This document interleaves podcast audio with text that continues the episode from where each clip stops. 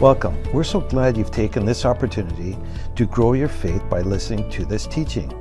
At CLC, it is our heart to see every believer equipped to fulfill the plan that God has for your life. For more information about Celebration Life Church, you can visit our website at celebrationlife.ca. Now, let's hear some faith building teaching from our pastors. Good morning, good morning. We are excited about what's happening today at Celebration Life Church. We've gathered, we're going to be bringing you some teaching and, and ministry and some help to overcome fear. Much of the media has been sowing words that have almost caused like an addiction. If we had a new pornography, it would be fear. And, and people are addicted to it with a mentality of they'll be a hero if they do this for someone else and it's created such a, a, draw and such a weight on people. And and people then go to they want to know they're going to be that hero so they'll turn in am i doing what fear has told me today? Because that makes me a hero. Well fear doesn't make anyone a hero. And the truth of god that's what's going to ground us it's going to stabilize us it's going to cause us and give us a place to grow and a great foundation this morning, I'm just going to open up, and then Pastor Neil is going to come. I want to open up with Psalms, or pardon me, Proverbs chapter 3. It says, The Lord by wisdom has founded the earth, and wisdom is the truth of God made manifest to us in a tangible way. Amen? He said, By understanding, he's established the heavens. By his knowledge, the depths are broken up. The clouds drop down the dew. We want to be places where the rivers of God and his anointing flow through us and minister to us because we know that there is life that's represented in all the scriptures when it talks about the water of heaven it's that life of god that comes and ministers to us. And we want to be people who are living in that. Amen? My son and daughters let them not depart from their eyes. Keep sound wisdom and discretion. You're going to hear some sound wisdom today. It's going to help you. So shall they be what? Life unto thy soul grace to thy neck. Then you shall walk Eh, lie in thy way safely, and your foot shall not stumble. There are words out there that are causing people to shake, rattle, and roll. We want to be people who are not moved. That doesn't mean the wind never blows. It means that when the wind blows, you stay, you stay firm. When you lie down, you shall not be afraid. And I believe today that part's really going to be conquered for people. Many people are okay when they're with others and they can kind of use the strength of those around them, and that's not wrong to stabilize them. But when they go to sleep, even if there's someone beside them, everyone goes to sleep by themselves. And it's in that place where we need to be extra stable. And this is a great promise. When you lie down, you shall not be afraid. So good. Yea, you shall lay down and you're going to have a good sleep. And unless the Holy Spirit wakes you up to pray for somebody, it's all good. It's my husband. I, know there's been lots stirring and have been praying lots, praying for our nations, praying for the people of God. And he said, You were like going at it all night long. I didn't even remember. he said, uh, I said, Sometimes I just listened. I wondered if I could hear what you were saying, but it didn't sound like English. I said, don't, don't think it was. Amen. Be not afraid of sudden fear. That's a different kind of thing that people deal with. It shocks them, or they're surprised, or didn't see something coming. When we're listening to the Holy Spirit, there's a place we can hear and we can be aware, and then sudden fear doesn't have a place to kind of come on us. Neither of the desolation of the wicked when it does come. When it does come, and it does. For the Lord shall be our confidence and shall keep our feet from being taken. It's a great day to get stabilized in God's Word, to be stabilized by the Holy Ghost, to know that His presence is in us, and working through us. We're excited about it. Hallelujah. Come on, Pastor. Father, in the name of Jesus, we thank you for your great grace. We thank you for open hearts. We thank you that we are good soil, ready receivers, ready for your word. Oh, the planting of the Lord today, that we will be stabilized, ah, that we'll be solid in your word, that your word will open up to us and our understanding will be enlightened by the Holy Ghost. And everybody says, Amen. And Amen. Praise the Lord. So, I don't care.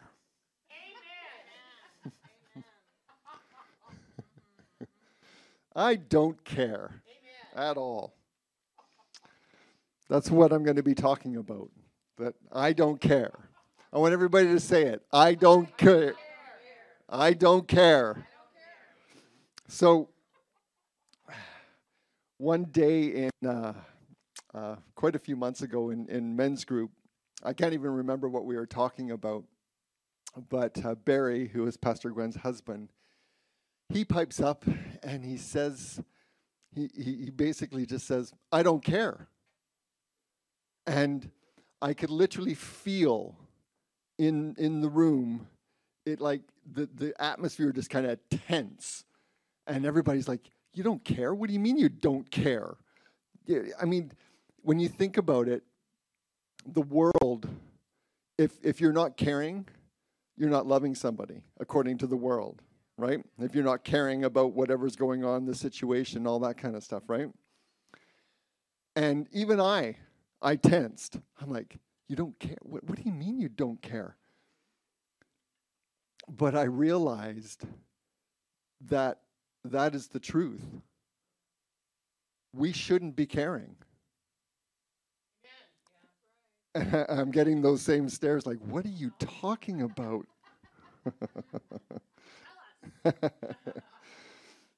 According to the world, that seems mean, right? That you're not caring. So let's turn to uh, 1 Peter chapter 5.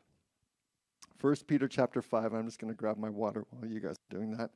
We're going to be looking at verses 5 and 7.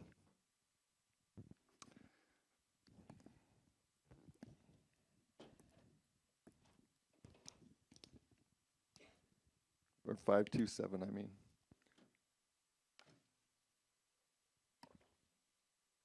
First Peter chapter 5 verses 5 to 7. Lots of stuff on here.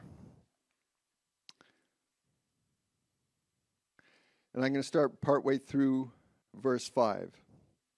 And it says, Be clothed with humility this is in the King James.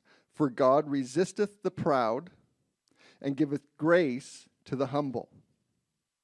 Verse 6 Humble yourselves, therefore, under the mighty hand of God, that he may exalt you in due time. Verse 7 Casting all your care upon him, for he careth for you.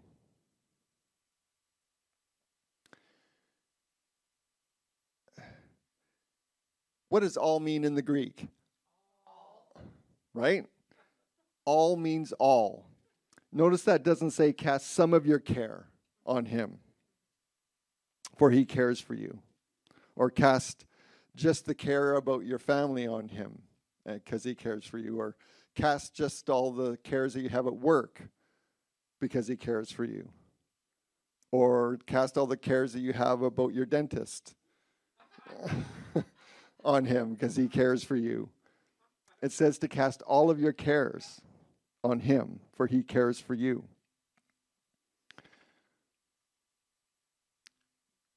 I wanted to read this from the, I'm assuming you pronounce this Wuest. It's W U E S T, is, is the last name of the, the gentleman that uh, did this New Testament version. Wuest, I'm assuming. But anyway, I'm going to read it from, from this translation here because I think it really paints a great picture. Oh, too far.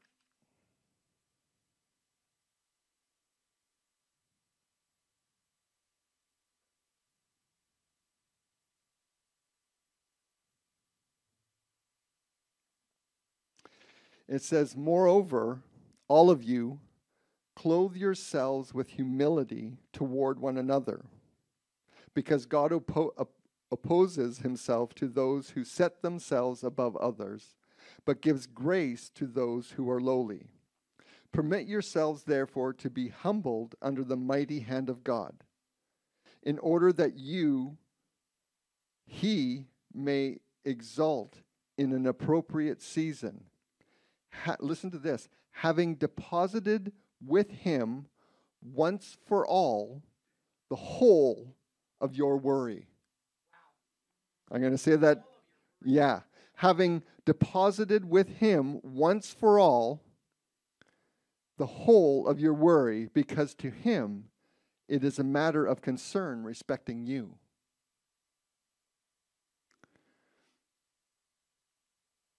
I'm going to be jumping back and forth. I'm going to put that down there. So I've been talking about not caring, but what does that have to do with fear? Well, in the biblical sense, when we humble ourselves to God, we have to trust Him. And if we don't trust Him, we're in fear. Right? If we don't trust Him, we are in fear.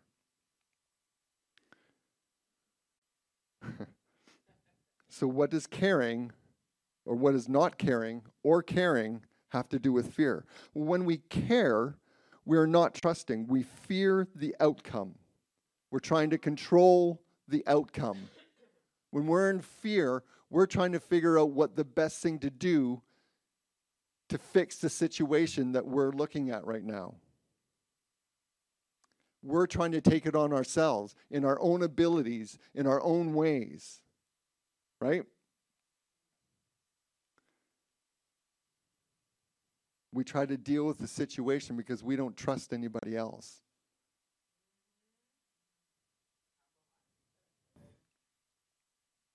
We try to deal with the situation because we don't trust anybody else.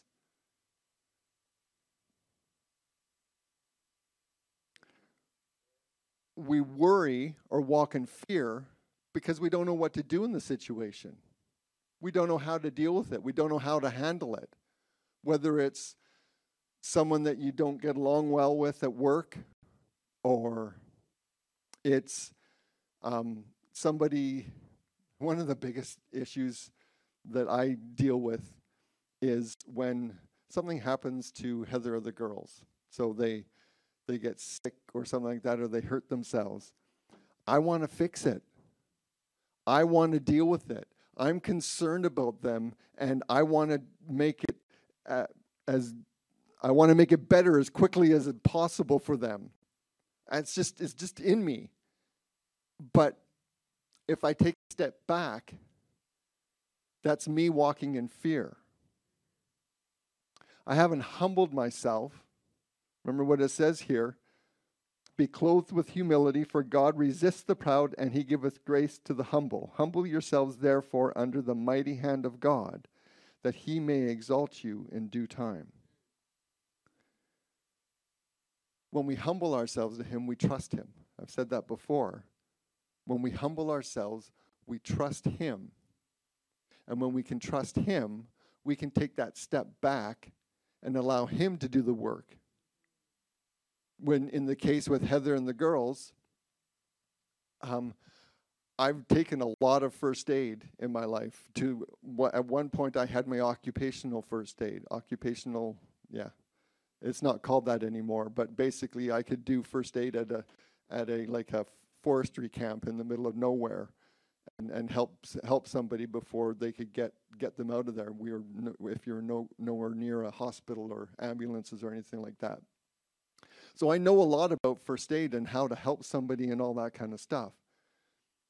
But even in that, that's still me trying to take it on to myself to do it myself because I'm fearing that God won't be able to do it better than I uh, can. But the truth is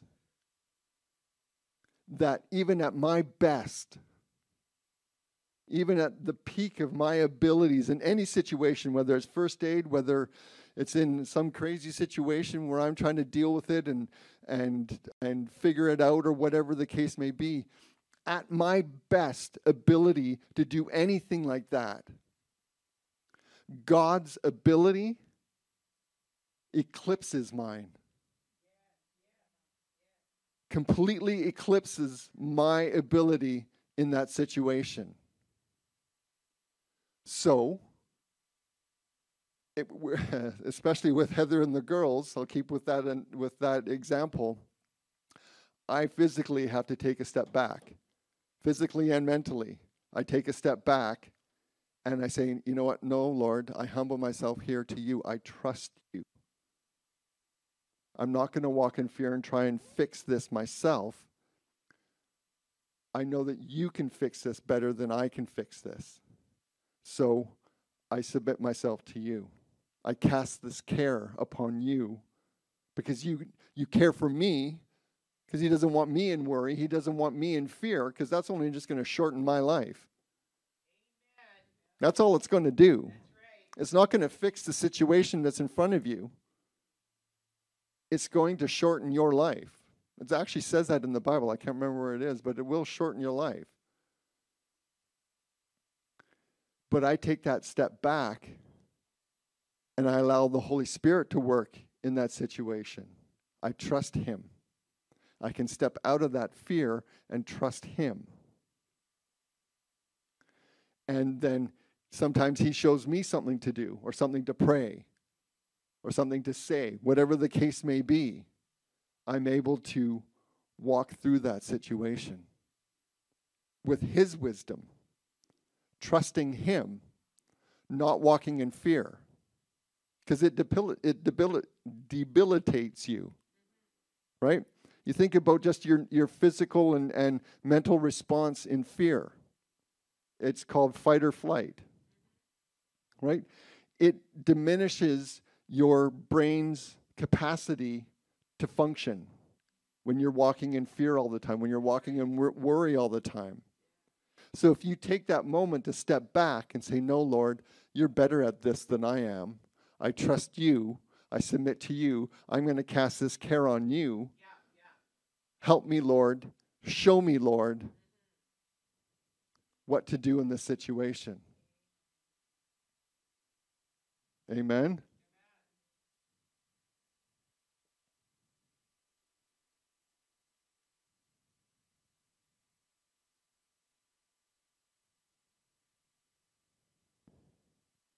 I've said this before, but fear is at the root of caring, according to the world. Fear is at the root of caring.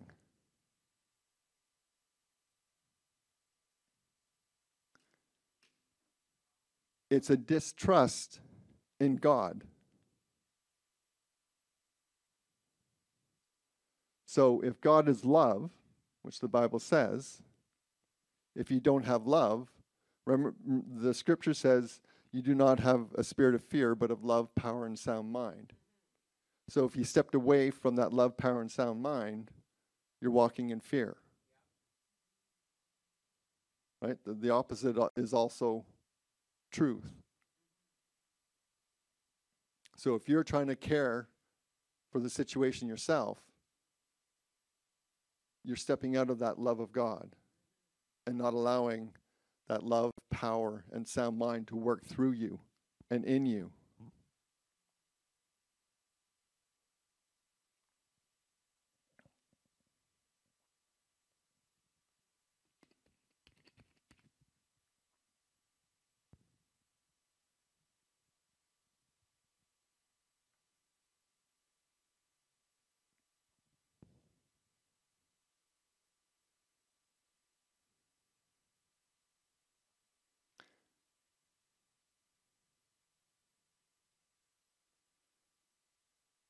The problem is is that we have been ingrained through this world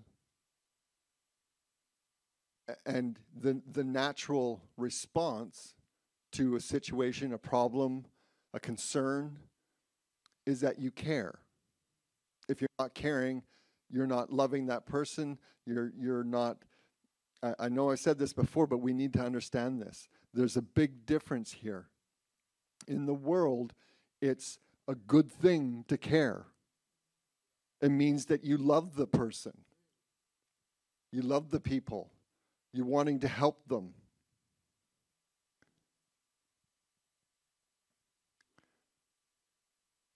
Some, well, not sometimes, all the time. You, it's like getting down in the ditch with somebody. For us, as born again Christians, when we decide that we're going to care for someone instead of step back, trust the Lord, and hear Him. Instead of putting, if you step back and trust the Lord and hear from Him, you stabilize yourself and you're able to step down, grab a hold of that person, and help them up out of the ditch. Because you're on stable ground. You're on that firm foundation with Jesus Christ, the chief cornerstone. You're able to stand and get down and help them up and out. When you when you go in the world's way and you're caring and you're not hearing God, you're in that fear that God really isn't going to be able to take care of it. You kind of get down and you nestle yourself right down in the ditch with them, and then you play along with them in the ditch. And you're like, oh, yeah, yeah, I know it's just so bad. It's so bad. You're going to be okay. I know how you feel. Let it all out. Let it all out. Let more than you actually have in there out.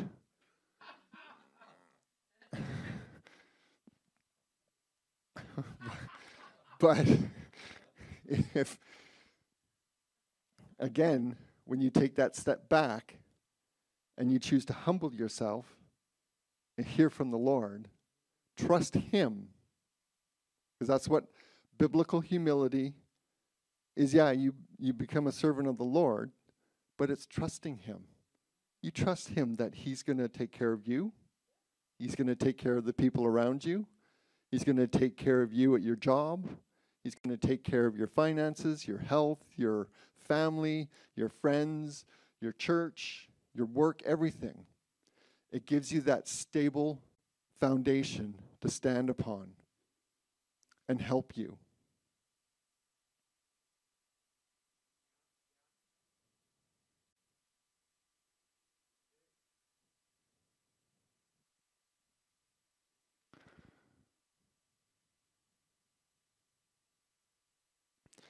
Gloria Copeland says, I've heard her say this a number of times in different um, uh, sermons that she's that I've listened to. She says that the Word of God is more true than the circumstance you're dealing with. The Word of God is more true than the circumstance that you're dealing with. Now, that's truth and that is a, that is an actual fact. That's an absolute fact of the bible that it is the word of god is more true than the circumstance that you're dealing with at this exact moment in time in your life. But what does the bible say? Why can we trust god? I've been telling you all um, I've been telling you the whole time I've been up here that we need to trust God. We need to trust God. But why can we trust God? well, He is faithful, yes.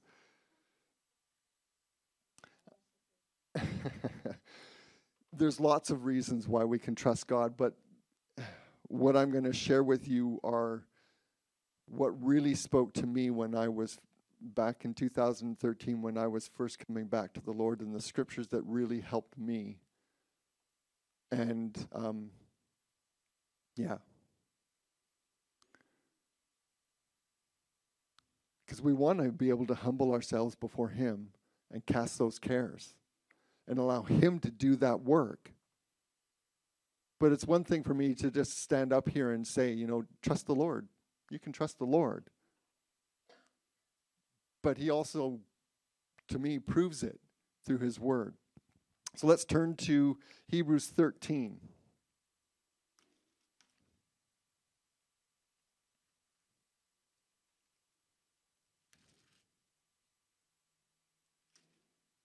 And we're going to look at verses 7 and 8. And I'm going to read it in the Amplified because it just paints a great picture. Remember your leaders and superiors in authority, for it was they who brought to you the word of God. observe attentively and consider their manner of living, the outcome of their well spent lives, and imitate their faith, their conviction that God exists and is the creator and ruler of all things, the provider and bestower of eternal salvation through Christ, and their, their leaning of the entire human personality on God in absolute trust and confidence in his power, wisdom, and goodness. Jesus Christ, this is verse 8, is always the same yesterday, today, and forever. Jesus is always the same yesterday, today, and forever. That's why we can, what, what it, the Amplified expounds on in verse 7 here, and lean of our entire human personality on God in absolute trust and confidence in His power, wisdom, and goodness. It brings me great comfort that God is the same yesterday, today, and forever. What He did for me six years ago was the same that He did for me two years ago, was the same that He did for me two days ago, was the same that He did for me today, and it's the same that He'll do for me tomorrow right? If we put our trust in man, in our own abilities, the response you get from one person last week, if you go and do the same thing for that person or have the same interaction with that person today, I guarantee you, you'll get a different response. Because a lot of people, and some Christians even, they live their lives according to their emotions right? So they're feeling good when their emotions are up and everything's great. And then when things take a turn, you're not going to get the same response out of them.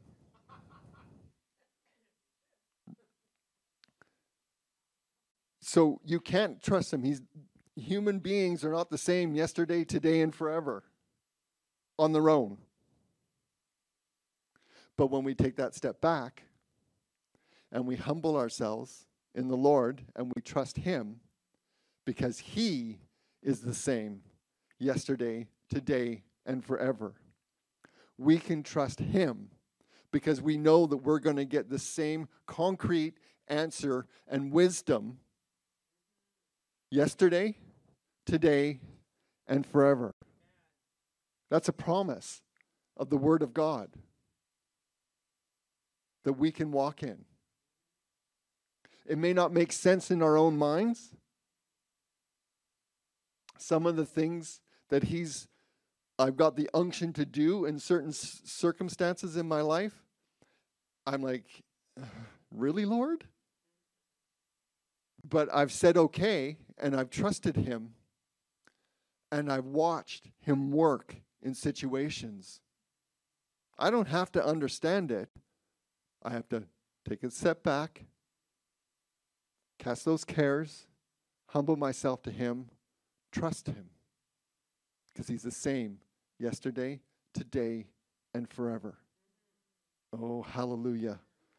Hallelujah. Matthew 24 35.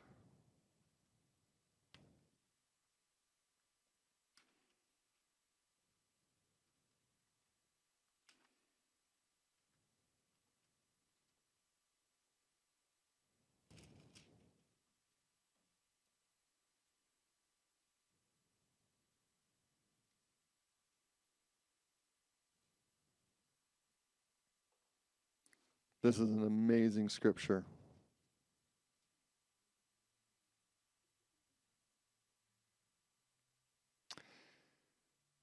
Matthew 24, verse 35. Very simple, very straightforward scripture. Heaven and earth shall pass away, but my words shall not pass away. Heaven and earth shall pass away. Everything that we see right here in our everyday lives, these buildings, the grounds around here, our homes, where our, work where our work is, where our dentist is, where we do our grocery shopping, where we go and visit our families, all of that stuff, the skies above, the heavens, all of that is going to pass away. It is going to not exist at some point in time in the future. But God's word will still exist. It will not pass away. It will never leave us. It will never forsake us. It will always be with us.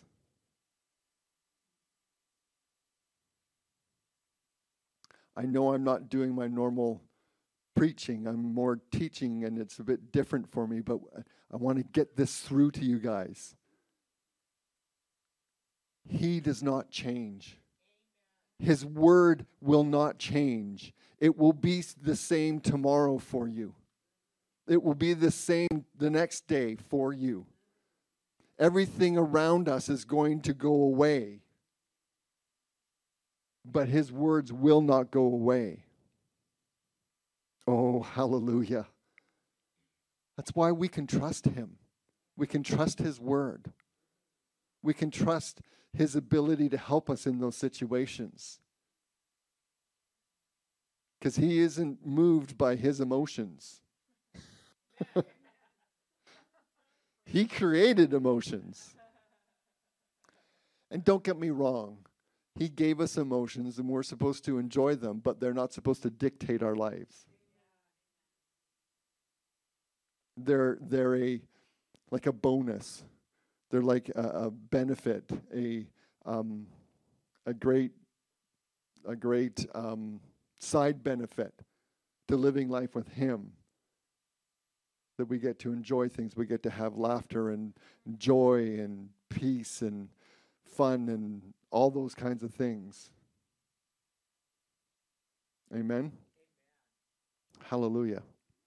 Okay, let's turn to Hebrews chapter 1.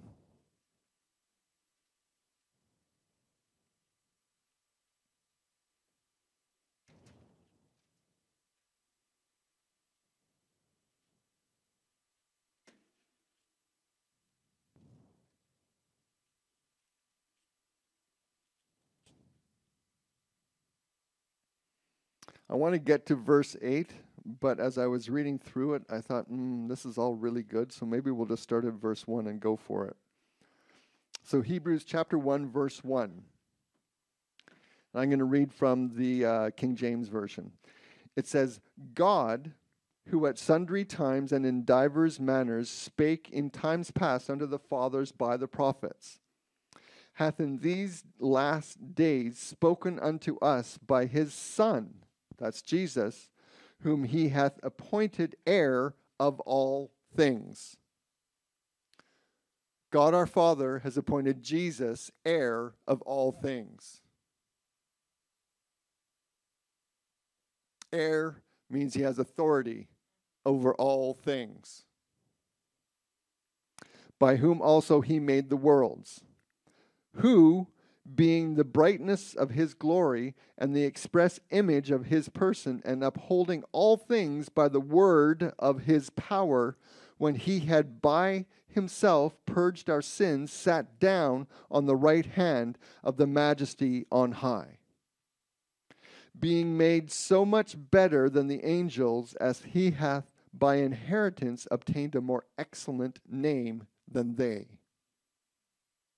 Mm. For unto which of the angels said he at any time, Thou art my son, this day I, have I begotten thee, and again I will be to him a father, and he shall be to me a son. Basically, in plain English, that's saying, so which angels actually said that Jesus is going to be my son, this day have I begotten him, and that I will be to him a father, and he shall be a son to me.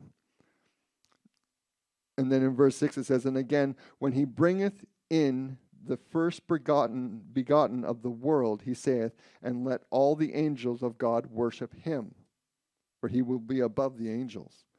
And of the angels, he said, Who maketh his angels spirits and his ministers a flame of fire? But unto the Son, he said, Thy throne, Jesus' throne, your throne, Son, is forever and ever. A scepter of righteousness is the scepter of thy kingdom. Jesus' throne is forever and ever. Jesus' throne is forever and ever. He's not going to be taken down off of it. Nobody's going to knock him out of his place.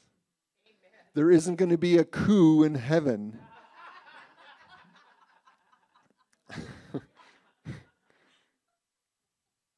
Jesus' throne is forever and ever.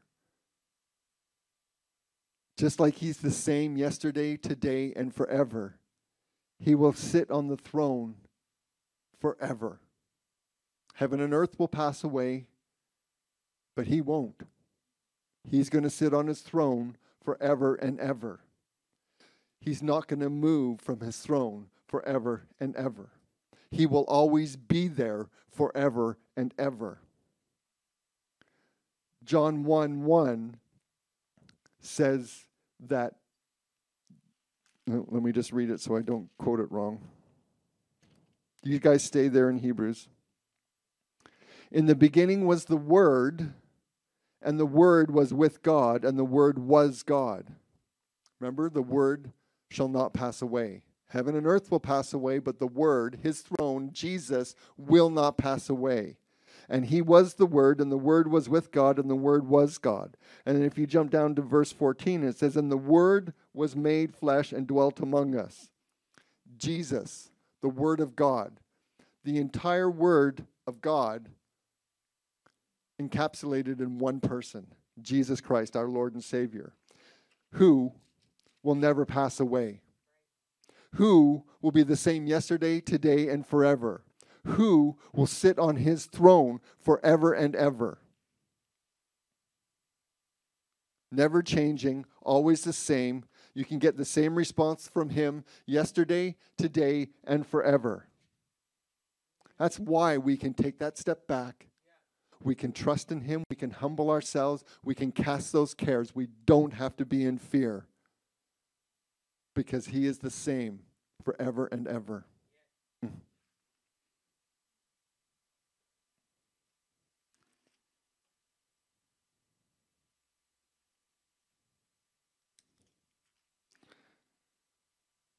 Revelation 3, when we turn there.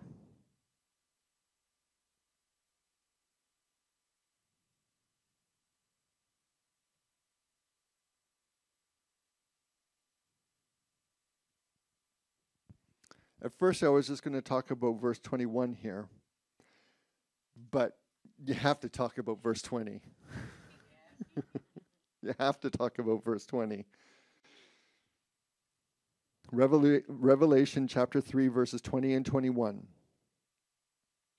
Behold, this is Jesus talking. Behold, I stand at the door and knock. If any man hear my voice and open the door, I will come into him and will sup with him, and he with me. So he's knocking at your door. One of the ways that we let him in is we choose not to fear. We take that step back. We choose to humble ourselves and trust him and cast our cares. That's letting him in. That he's knocking. Hello, anybody home? We need to come to the door and let him in. Cast that care upon him. Let him dine with us. Let him sup with us. Let him be with us. Let him take that care because he wants to. He wants to take it.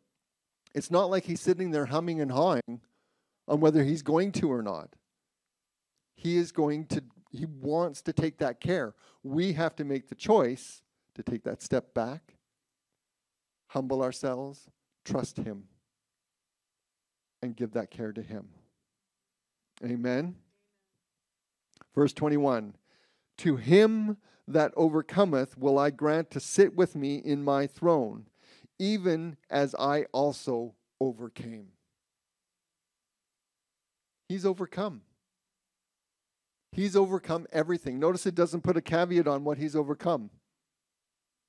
There's no limit to what he has overcome. The day he died on the cross and was raised again, he overcame everything. He overcame that person at work that's giving you a lot of grief. He overcame your brother, your sister that you just don't know what to do with because they seem like they're crazy. He's over. he's overcome. He he's overcome every situation that you can think up in your own mind the day he went to the cross. He paid for it all, he dealt with it all at that very moment. And he's the same yesterday, today, and forever. He's going to be sitting on his throne forever. His word, he will not pass away forever. And he's overcome everything. So we can trust in him. We can trust in him.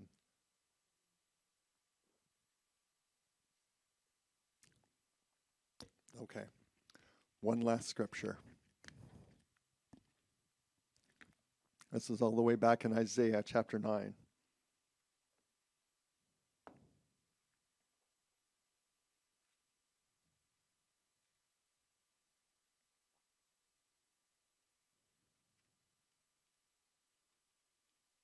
Isaiah chapter 9 and verse 7.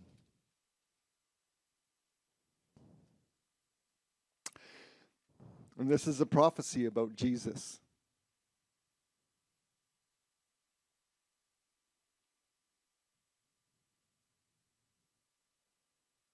of the increase of his government and peace, there shall be no end. Upon the throne of David and upon his kingdom to order it and to establish it with judgment and with justice from henceforth ever forever. The zeal of the Lord of hosts will perform this.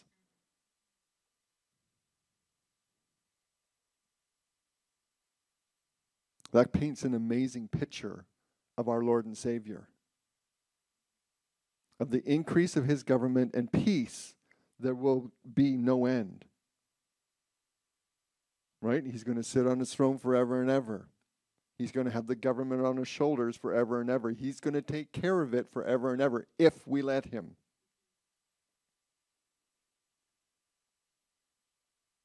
Upon the throne of David and upon his kingdom to order it and to establish it with judgment and with justice from henceforth forever and ever. He's going to take care of those situations. He's going to take care of your fear if you let him. And we can trust him because he's the same yesterday, today, and forever. We can humble ourselves, take that step back, trust Him, cast those cares, that fear on Him, because we can trust Him. And let Him do that work through us. Amen. Amen. Hallelujah. Hallelujah. Amen, amen, amen. Well, Anne is getting ready. Just a reminder the coffee is still on. There's tea, and feel free to keep the coffee running. And uh, we're going to keep going here and and I just want to encourage you about the completeness. We've been talking about you are complete in him who is the head even Christ. When we're born again that completeness comes inside and sometimes when we're learning or we're hearing the word we think well we're layering and we're receiving information on top of one another. But hearing waters the seed that you've heard. So sometimes it takes more water for that seed to grow. And it opens up the seed that's been planted in your heart, which is the Word of God. So as the water, hearing comes, hearing works like water, waters the seed that's been planted, and it comes alive. One of the things that I I I've shared lots of parts of my testimony because I've had all kinds of things happen in my life and I'm grateful for it and I love the way God has used those things. And in some of what Pastor Neil has said I had to learn not to care wrong because it carried a wrong burden. When I, w- I, I was absolutely 100% born again I believed in Jesus but I was living in fear because of some of the things I had done in my past because of mistakes I had made and so when we had our first child and I was holding her, she was so precious and so cute and so little, and she slept all the time, which was probably why we had two more. Um, I thought they all did that. you know, three weeks old, sleeping through the night, 12 hours. like, I just thought that was normal. I soon discovered that that is not um, how every child works. And but but I remember was I, I everything was fine. I'd go to sleep. I had her beside the bed. I'd listen. I thought maybe because of mistakes I'd made in my life, something terrible would happen and she would die. And and I didn't tell anybody except for God. God, I'm so afraid. I'd say, God, I'm so afraid. I'm so afraid my mistakes are going to be lived out in her generation. I'm so afraid she's so precious that something would happen and she would die. I lived like that every day and it was terrible way to live. And uh, did i know scriptures? I was trying to trying to layer them into my life to get rid of it. And it didn't work. And so i got myself up and often we were living in port hardy at the time and we had a wonderful pastor there. But my husband was gone like he was on this crazy shift because he was the young guy. He was working seven days a week and 12 hour shifts and he'd come home and so he often wasn't there. I didn't want to go to church by myself you know and so finally I thought, that's it. And he happened to be home that Sunday, and I broke out in hives. I was so full of fear. And so he's standing up holding the baby, and, and you know, I said, give her the baby, and then I can sit down and look right, you know. And it's like, no, no, no. And he'd stand up, and he was holding the baby. And they start giving this altar call, and I'm thinking, oh, I don't want to go. Literally, I know people look at me today and they think, oh, that would never be you. I was shaking, covered in hives from fear and the next thing I know, I was running to the altar, and God healed me and delivered me from fear. And I've learned how to care right. And I knew the scriptures came alive in me that day I heard the word. And so th- it wasn't about layering. I'd read all the scriptures about fear. I'd memorized most of them because I'm pretty good at memorizing things. But it was when the word got revealed and lifted me I could receive the ministry that came alongside. And, you know, she's 37. so she obviously lived. And, uh, and then another time when the devil tried to attack her, a couple of more times in her life, the devil's tried to kill that particular girl several times. And she has lived through all of it. Lived through all of it. Amen? You can be delivered of fear, live strong, and know the word of God will work. Amen?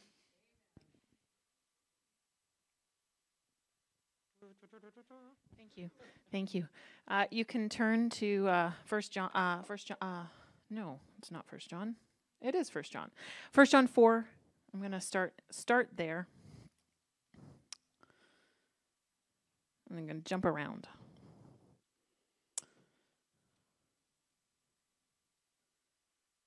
Uh, and I'm going to be reading from the Amplified Classic, if that's in your app.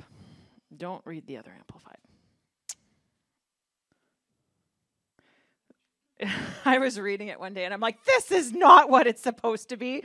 And I realized they changed the app. And so I'm like, I found my beloved Amplified Classic, AMPC, on the app. Hallelujah. uh, I'm just going to start, in, I'm going to read in the Amplified Classic in, in verse 18. It says, There is no fear in love dread does not exist. But full grown, complete, perfect love turns fear out of the doors and expels every trace of terror. For fear brings with it the thought of punishment. And so he who is afraid has not reached full maturity of love, is not yet grown into love's complete perfection. Now, this past week, I had an incident at school, someone did something wrong. And someone comes running. They always come running to me. So working on solving problems independently. But this was a problem where they should have come run to me. and so they came and ran, uh, they came and ran to me, so and so did such and such. And, uh, you know, usually when they come running, I'm trying to look for the, them. And guess what they do? They run, they hide. It happened with the first two people on the earth. They ran and they hid. they put on they put leaves all over their body. It said they were what they did something wrong, and then right away they realized, uh oh. Have you ever done that? I've, you know, you sinned or you did something wrong. You're like, uh oh run and hide. and they ran and hid. And the irony of it all is you can't hide from God. And you can't hide from the teacher because I'm going to keep on looking.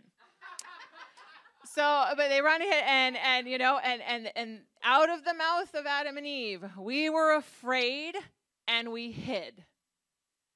And out of the mouth of this one little boy, I was afraid. I ran and hid. I'm kind of scared. Something happened.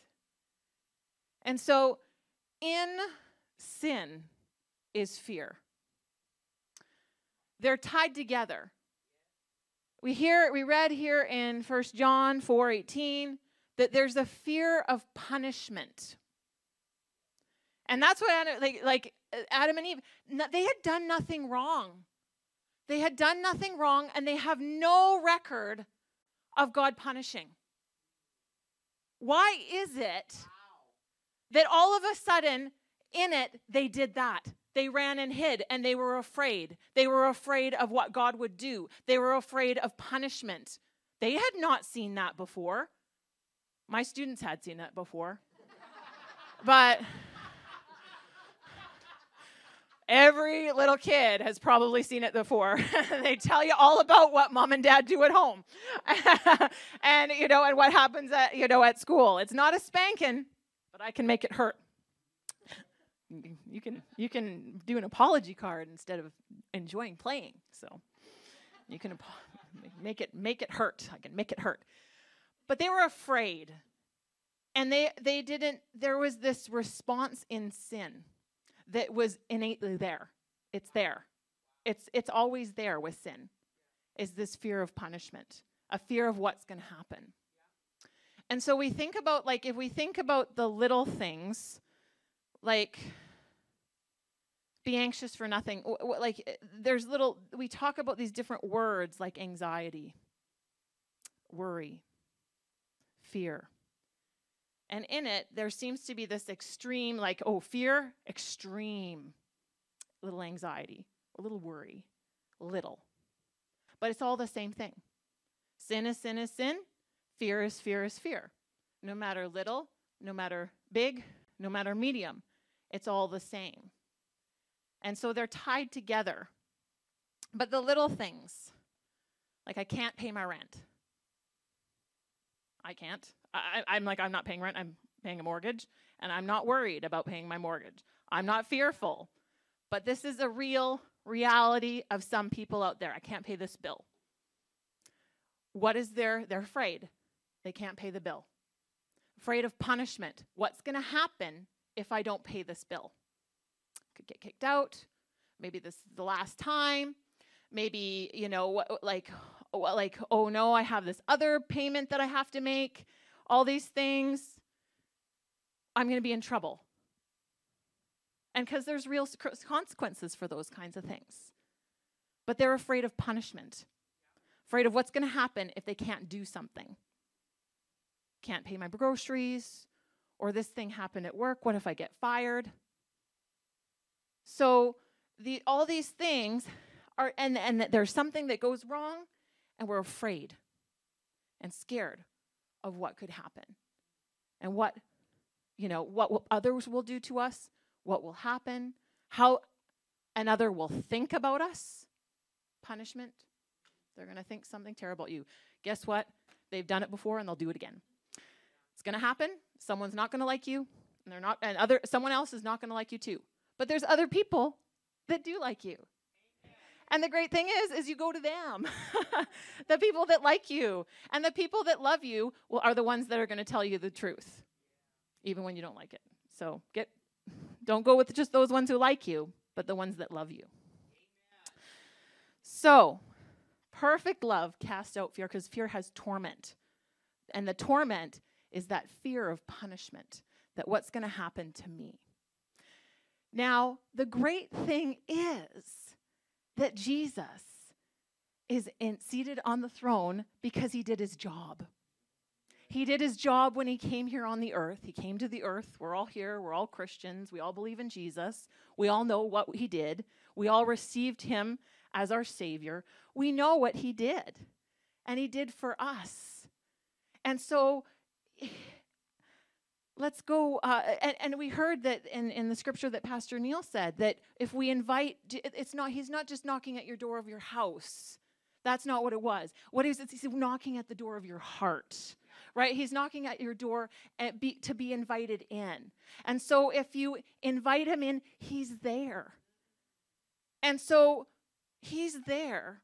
And we heard he's the word, and we've heard that he is love. God is love. And so if we're reading in verse 18, there is no fear in love because perfect love casts out all fear. So if Jesus is in our heart, he should therefore be in there and fear cannot be. But somehow it gets in. It gets in somewhere. It gets in our mind. And we start to dwell and we start to think. We say, oh, oh, what about that? What about this? What if, what? You know, those kinds of things. When I was living in New York, I got in a terrible, terrible mess. It was good and then it was bad. And and and part of it was was not hearing and listening carefully to God's instructions about how long I should have been there. And then I got into a mess where Pastor Neil's talking about I was caring about what's going on, caring about how people uh, thought of me, trying to fix it myself. And wouldn't you know, the problem just got worse and worse and worse. And it, things that were not my fault I looked really bad in every situation. And then you're like, okay, I'll try to fix it and things would be okay for a bit. And then something else happened. And oh no, I didn't do anything wrong. But again, yet again, I looked bad. And for a principal who was looking for a way to fire me, you know, she had all these things. And I was just so afraid and so upset and so hurt. But I was like, I had the, all these what if questions in my head. Well, what if this? What if that? What if my husband is here in New York? He wasn't. What if, you know, like like and and I totally got into this cycle until I just left. And it was a mess that I left and I ran and hid. I ran and came home. But the great thing is is God restored me. It's a wonderful thing that he restored me.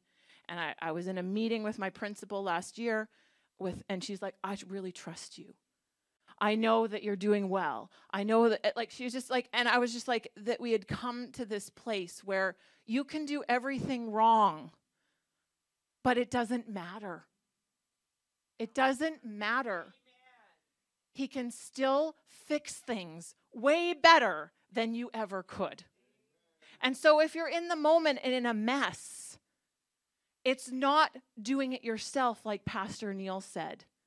It's allowing Him to fix it.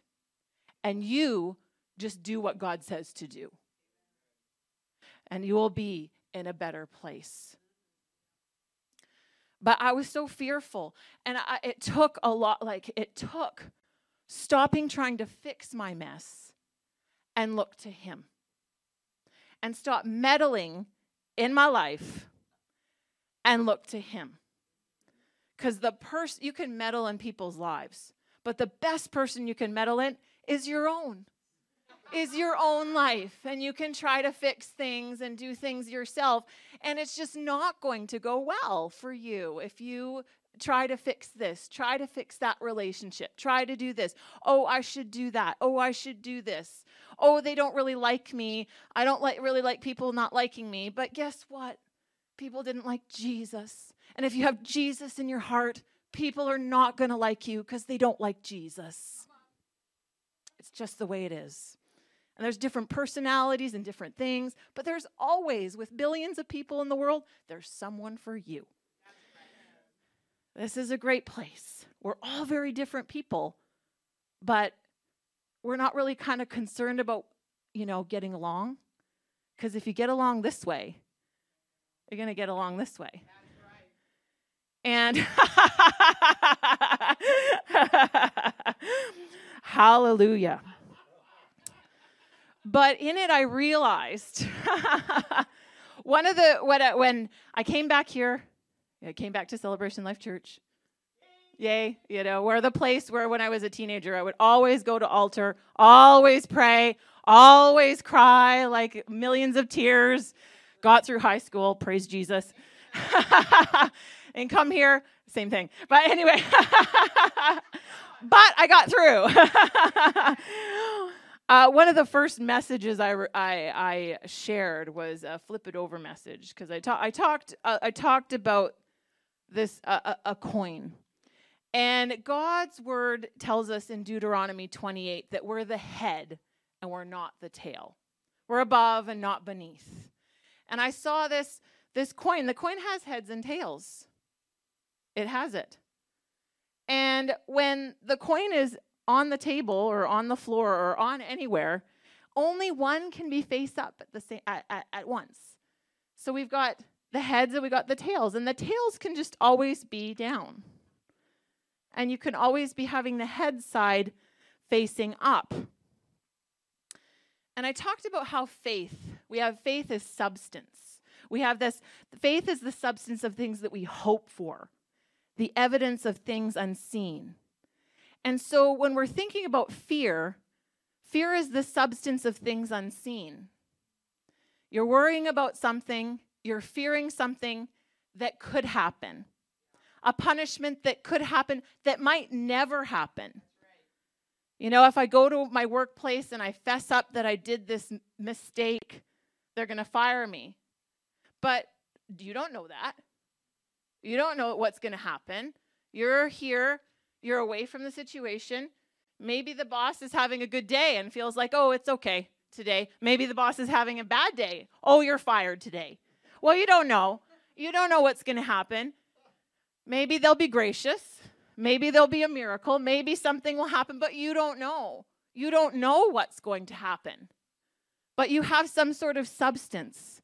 And we see Job, he we that's where we get this the the saying that that which we greatly fear comes upon us. And wow, he had a lot of things go wrong. And then he had a lot of things go wrong for a lot of chapters until he figured it out at the end. But we can we don't have to go through a lot of chapters of our life in a lot of years and then figure it out at the end. We don't have to do that. Not at all. We can make a change. And what I really talked about is that we can have our, our faith coin face up or face down. So we have, you know, we're in fear because we the perfect love casts out all fear. They can't, they're completely opposite, completely separate. You can't have both. You can't have one and a little bit of the other. There's no mix.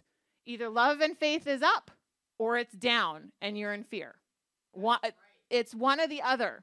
And then in this world where we talk about, you know, there's, oh, it was a white lie was a little bit wrong. But it wasn't that, you know, it was just to make them feel better. In a world where we have a lot of compromise, that's a compromise. Have a little bit of fear, there's no faith. And the freeing thing is is how I talked about it's just a matter of flipping just as we flip over a coin which is super easy it's the same thing for fear and faith. You can flip over, you can just flip it over. But it's not that easy. I need to I need to go to the someone and talk about it. To go maybe I need some medication. I mean, don't take stop taking your medication. I'm not saying that. But we have we know someone who lives on the inside of us, who's sitting on a throne whom we can trust more than a counselor. He's the counselor. He's the one. He's the one that knows it all. He's the one we can talk to. But we decide to run to someone else first. We run away in fear, we hide, we go find another answer, another solution, another medication, another this, another friend that, you know, pets us and help makes us feel better, but it doesn't fix the problem. Doesn't fix the problem. You need more than a band-aid. You want it fixed completely. So we can just flip it over. You can flip it over, but but it's so hard. Well, it can't be hard because we see throughout the Bible, fear not. Be anxious for nothing. Don't fear. I am with you. All these scriptures that says don't fear. God would never tell you to do something that you couldn't do. He's not mean. He's tell he's going to tell you things that you can do and you can do it with him. You can do it with him. To know and trust, like Pastor Neil said, humble and know that he's the one that can fix it. He's the one that actually has already fixed it. He did it all. He did it all in the cross when he said it was finished. It was finished for you too, right then. So it's an, a choice. It's a choice to fear. It's a choice to choose and believe in Jesus. It's a choice to tru- choose and trust him. It's a choice to choose his word. And it's it can be difficult when you allow lots of little fears in. But if you love God, perfect love casts out all fear. He's on the inside of you. He enables you and empowers you to be able not to fear. When you know and trust that that love is on the inside of you and that love is flowing out of you, that fear can't be there. It can't continue, it can't grow, it has to stop because it can't be there. And I was really thinking about this, this, this, and it's so powerful. Uh, and I, and I still think about the, the ease of just flipping over the coin. But the fact of the matter is, in this example, that means that the fear is still there, it's just under. But there's an ability to not have it even under, but have it not around you. And you don't have to keep on flipping over and over and over again. Oh, fix, fix, fix, fix. No, that you can stay in love, walk in love, be in love, and not move into fear. Because if we go back to this punishment piece, are we getting punished? Are we, after all this is done, are we getting punished? No. In fact, he doesn't remember your sin. He doesn't even remember. How can you get punished for something that God doesn't even the person that that's going to punish you doesn't even remember? You know, I, I forget things like I'm like, oh no, I was supposed to talk to so and so and they were supposed to miss five minutes of choice time. Oh, I forgot. Oh well, well, grace to them and mercy. they, they get more time to play. I, I you know, a lot. To, this is God. He remembers everything, but he chooses to forget because Jesus took the punishment. Jesus took the punishment for us so that we didn't have to have that punishment. Why are we afraid of it? Why are we afraid of it? It should not be anywhere in our life. Fear of punishment not touching us. It's not touching us. And when we fear, we're allowing the idea of it, fear of punishment, to touch us, but it can't. Because God settled. He knows. He knows what's up. He knows what the end is. He knows the end from the beginning. He's the same yesterday and today forever, as we heard. He knows. How come we don't? How come we don't? Hmm. Anyway, praise the Lord. Perfect love casts out all fear. Let's go to, we're going to just jump up a little bit and we're going to stay in First John 4. And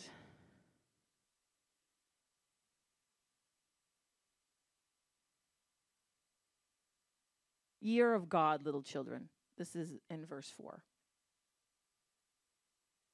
Are you his child? You have Jesus in your heart? You prayed the prayer of salvation, or you just knew that you knew that you knew that you're saved? Little child, you. Ye are of God, little children, and have overcome them, because greater is he that is in you than he that is in the world. 1 John 4. 1 John 4 4. Sorry about that. Ye are of God, little children, and have overcome them, because greater is he that is in you than he that is in the world. There's no punishment greater than the punishment for sin. But you do not receive that punishment. They are of the world, therefore, they speak of the world, and the world hears them. We are of God, and he that knoweth God heareth us, and he that is not of God heareth us not uh, heareth not us. Hereby know we are the spirit of truth. Uh, we know the spirit of truth and the spirit of error. It's just talking about the world and us. If you become born again, you're not of the world. Jesus overcame the world. He said, Be of good cheer, I have overcome the world. But we're not of the world. So, this is, this is a great spot to come back and remind yourself how to interact with other non believers. You know, don't, you know, they're not going to think like you. They're not going to talk like you. They're not going to tell you the answer. You need to go to Him. You need to go to Jesus. And it might be coming through someone who is also a believer, filled with the Holy Spirit. It, you might get an instruction from, uh, from God yourself. Any of these ways, you know, there's different ways that God speaks. But you can get access him yourself. You don't have to hear a word and you don't have to hear prophecy. He can talk to you. You don't have to, you know, you just keep going and he will if you're open, you can hear him. So good. That he is always talking always speaking. We are of God, that, and he that knoweth knoweth God heareth us. So we hear other people that know God.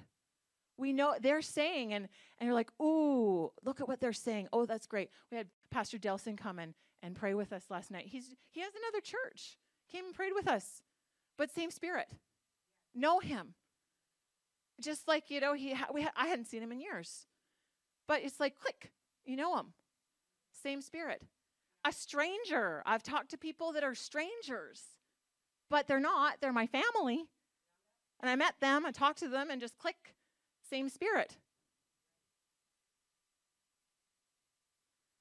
And so there's people that are pretending to be believers and they have put on a show, but they don't have Jesus in their heart. And when you go, not same spirit, you know that you know you that you know someone needs to go pray. But don't share your deepest, deepest desires and, and things that you're thinking about and what God has shown you to those people. Same spirit, go to them. Go to them. Beloved, let us love one another, for love is of God, and everyone that loveth is born of God and knoweth God. If you know him, you love him, and you love other people and it will be easy and it will be natural when you have God on the inside you of you to love for other people. And we heard this morning about care and caring for others. Sometimes love is saying something that someone doesn't want to hear. I, ha- I have received those words. and I have been upset and angered or mm, by those words. But I knew the person. I knew they loved me, and I knew they cared for me, and I knew they wanted God's best for me. And I knew what they were saying was the truth, even when it was ugly and hard, and I had to face that I did something wrong. I needed to fi- I needed to talk to God about it, fix it in the sense that go to him and deal with that. And I was so much happier for it.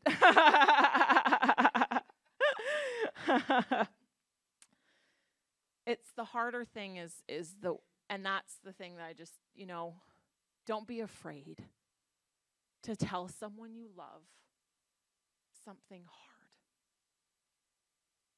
Cuz if you can't, you don't really love them.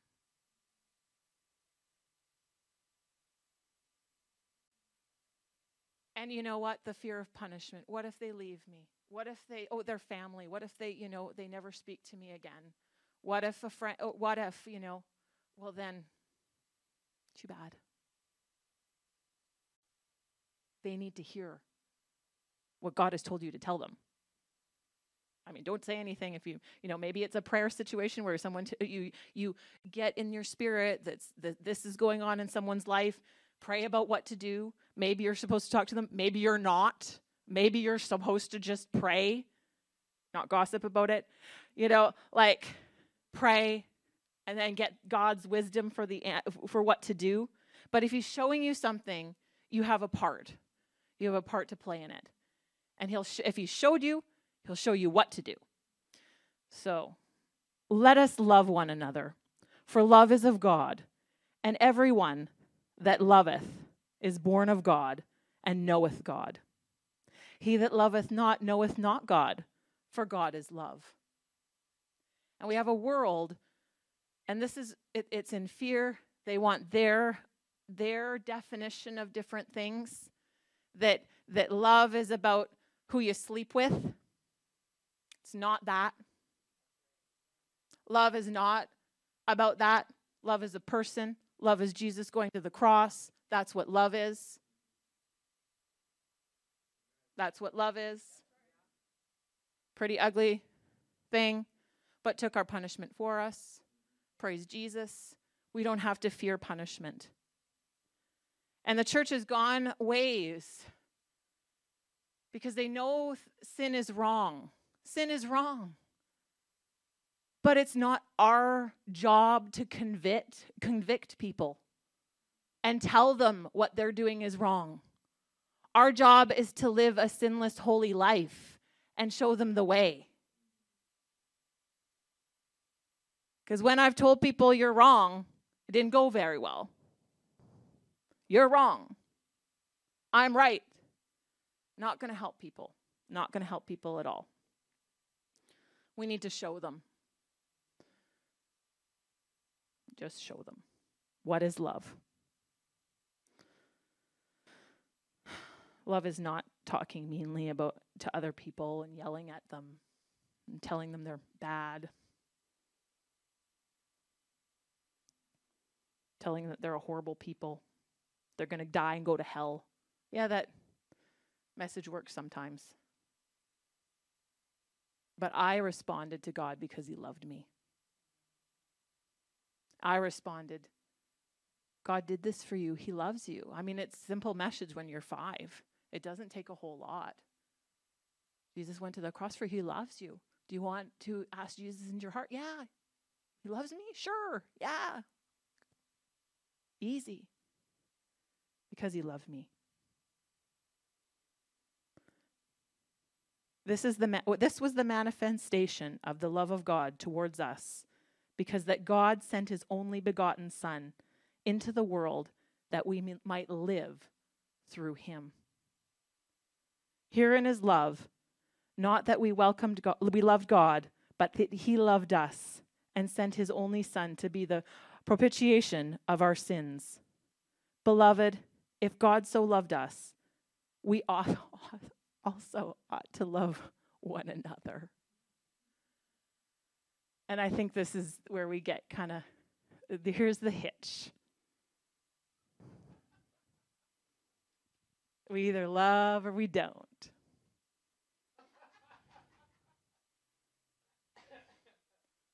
that love is always present. I'd rather love than fear. He tells us not to fear, so we cannot fear. And we can love. We can love even the ones we don't like too much.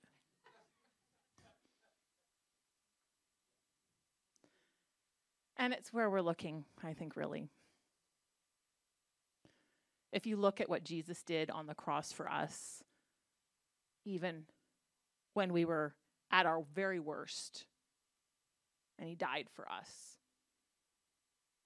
surely I can talk nicely to that person over there. Surely I can pray for them. Surely I can forgive. Like I talked about this week to my students, we don't forgive because someone says sorry. We forgive because Jesus forgave us. We start to do that. We don't love because someone loves us. We love because he loves us. It's not a barter system. I'll give a little bit of love and I'll get, you know, you get you get a little bit of love. This is something we need to do in kindergarten. But there's adults. Sometimes I'll go, oh! I'm not going to say a thing. I've seen that somewhere else. Beloved, if God so loved us, we ought to love one another. No man has seen God at any time. If we love one another, God dwell in us, and his love is perfected in us. How can we fear? How can we fear when his love is perfected in us? Hereby, we know that we dwell in him. Do you know that you dwell in him? I hope you do. It says it here. I believe it. That's the truth. And he in us, do you know that he lives in you? Do you believe that he does? Do you trust that he does? Hmm. Because he has given us of his spirit. And we have seen and do testify the Father sent the Son to be the Savior of the world.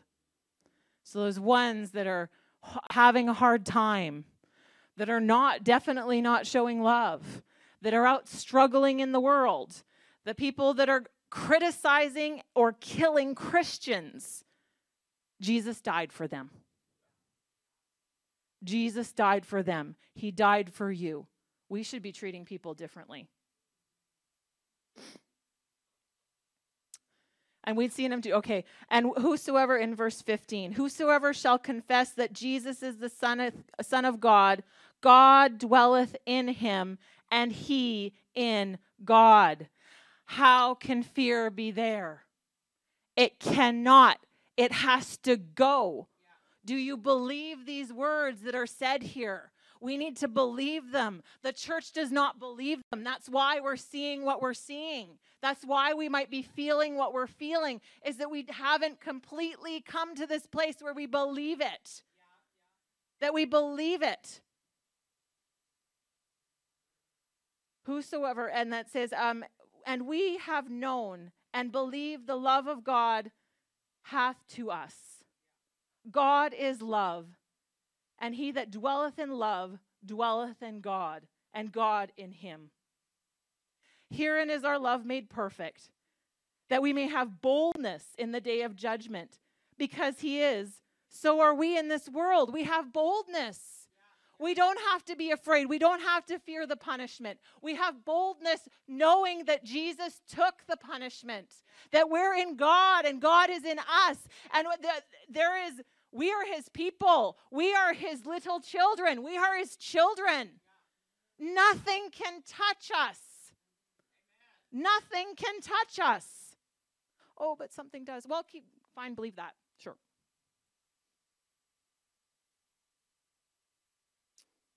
There is no fear in love, but perfect love casteth out fear, because fear has torment.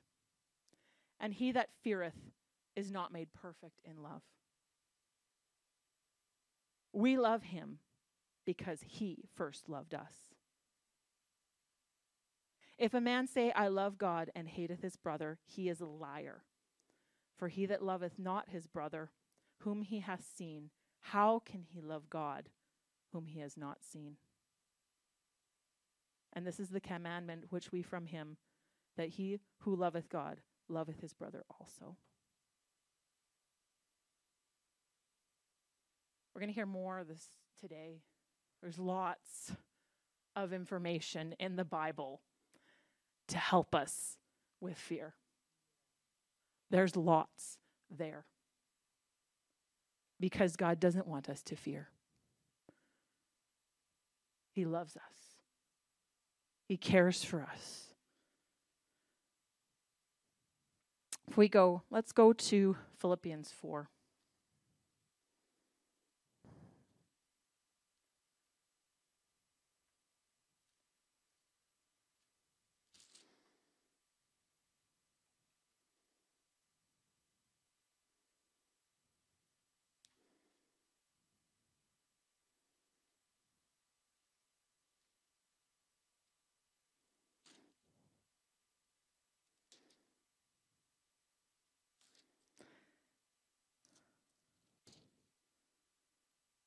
And verse 6. Be careful for nothing, but in everything, by prayer and supplication, with thanksgiving, let your requests be made known unto God. Be careful for nothing. We don't have to be worried or anxious about nothing, anything, nada. Not a thing. Everything, prayer and supplication with thanksgiving. Let our requests be made known. We don't have to be fearful. We can go to a God that has forgiven us. We can talk to Him. We can ask Him. We don't have to beg. We don't have to be beggars. We're His little children. He loves us. We love Him. We don't have to care about anything. We don't have to worry about everything. He takes care of us. But in prayer and supplication with thanksgiving, let your requests be made known unto God. We love him. We know, we know he'll do what he says he'll do. And here we're thanking him for it.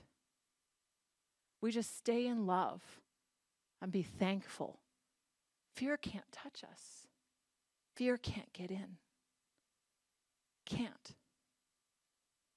How do I know this? Let's all stand up. How do I know this? Let's all stand up. Let's all stand up. Let's all raise our hands. Thank you, God. Thank you, God, for what you did for me, that you sent your only son for me. And you can use your voice. You can thank him right now. Thank you, God, that you saved me. Thank you, God, that you loved me. Thank you, God, that you sent Jesus to die for me, that Jesus loved us so much. He loved us so much that he took all the punishment on him. He took all the, the sickness on him. He took everything on him. Thank you, God. Thank you, Jesus Jesus, for all that you have done for me, that I'm in you, that you're in me, that you love me and I can love you, and I can love you because you loved me first. And I can forgive because you forgave me first. Oh, hallelujah. I thank you, Lord. Thank you, Lord. Thank you, Lord. What are you thankful for? Thank you, God. You can shout it out. I'm thank you. Thank you, God, that you put me in the place that you did. Thank you, God, for the friends I've had that said, had spoken words of encouragement, words that I didn't want to hear, but I heard them. And you helped me, and you gave me your wisdom, and you helped me to grow. You restored me. Oh, I thank you, Lord, that you restored me when things looked so grim. I thank you, Lord, that you brought me to a place that was better than I even thought it could be. Oh, thank you, Lord. Thank you, Lord. Thank you, Lord. Oh, glory. Oh, hallelujah. Let's give him a shout. Woohoo! Thank you, Lord. Oh, hallelujah. You're so good. Oh, he's so great. He gave me the fruit of the Spirit. You gave your Spirit to me so that I can flow in those gifts. Oh, hallelujah. That I don't have to fear, but I can walk by faith that I can do it all the time, every day. Oh, hallelujah. Oh, I thank you, Lord. Hallelujah. Hallelujah. How can fear be there? Fear's not here. We just need to do this in our homes and in our cars, and it will be better for you. Amen. Hallelujah. Praise the Lord. Well, we're going to have one more message this morning. Pastor Jason, if you want to get ready. And uh, like I said, and then after that, after Pastor Jason, we'll have our lunch break, and and then after, and I'll bring a few more words, and then we're going to have a time where you can ask questions. So if you've got them, hold them up and get them ready. Uh, as as he's getting ready, I want to encourage you. There, when Ann talked about running and hiding, uh, there's also a place where fear tries to put on a mask as they put on their the leaves to cover themselves. So they didn't just hide, but but you know he's going, "Where are you?" There was a place where they masked themselves. And uh, several years ago, and I was in California with uh, uh, ministering, and Doreen was with me in that particular trip. We were ministering in a church, and there's a lady, and she's so pretty. I mean, just a beautiful, beautiful lady. But she was always masking herself and brought others. She was a wonderful woman, brought others to the church, brought, you know, her friends. And when there was a prayer line, she was bringing up people, she'd encourage them, etc., etc. And at one point while I was ministering, the Lord, uh, one of the days, He said, her, like, we'll pray for you, your friend. Come here and and and began to pray for her and minister to what she had covered. And there was a, a terrible grief that had been in her life that she hadn't shared. And that grief paralyzed her. And she really, as a person, wasn't moving on, but it looked like she was because everything else was so good. So that mask, and that day that mask came off. Because that mask was there, even though people invited her, she, she was single, she was getting older, and, you know, kind of thing like that. When that mask came off, she's now married happily. Things are going along. God ministered to her. So these things, the word is important. It goes in, and, and as I said, it's coming in like water, watering the seed that's in your heart so that mass hiding, all that can end. Pastor Jason, come on. I know whenever he brings the word, it's an opportunity for uh, fresh and a little removal of this and that. I think that's a good thing. Hallelujah. Well, I'm going to start down a little bit of a different path today. And I'm sure everyone here will be okay with that. If not, well. I was thinking um, I've spent a, a, bit of time in prayer recently concerning these meetings, and um, concerning you know what particularly I would be able to share today. And I realized certain things concerning how I personally would deal with with fear, and so I'm going to share a little bit about that today. Um, I'm also going to talk a little bit about my life personally. So this it may not seem as much teaching as it will with testimony and exhortation. And so we're gonna we're gonna start down that path today. Um,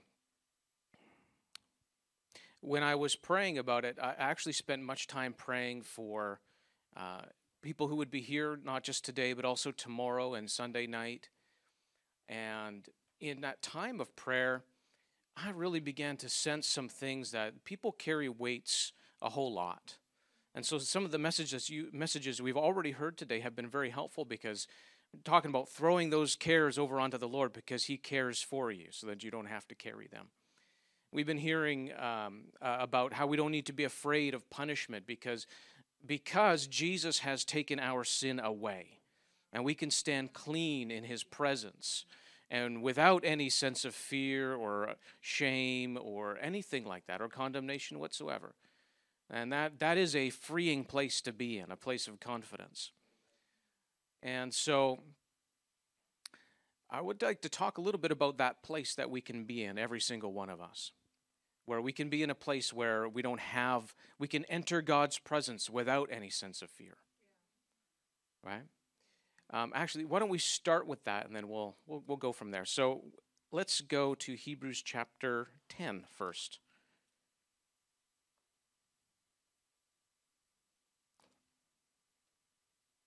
Hebrews chapter 10.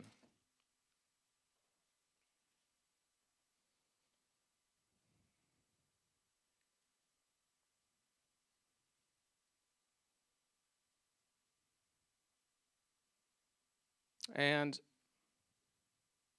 let's start in verse 14.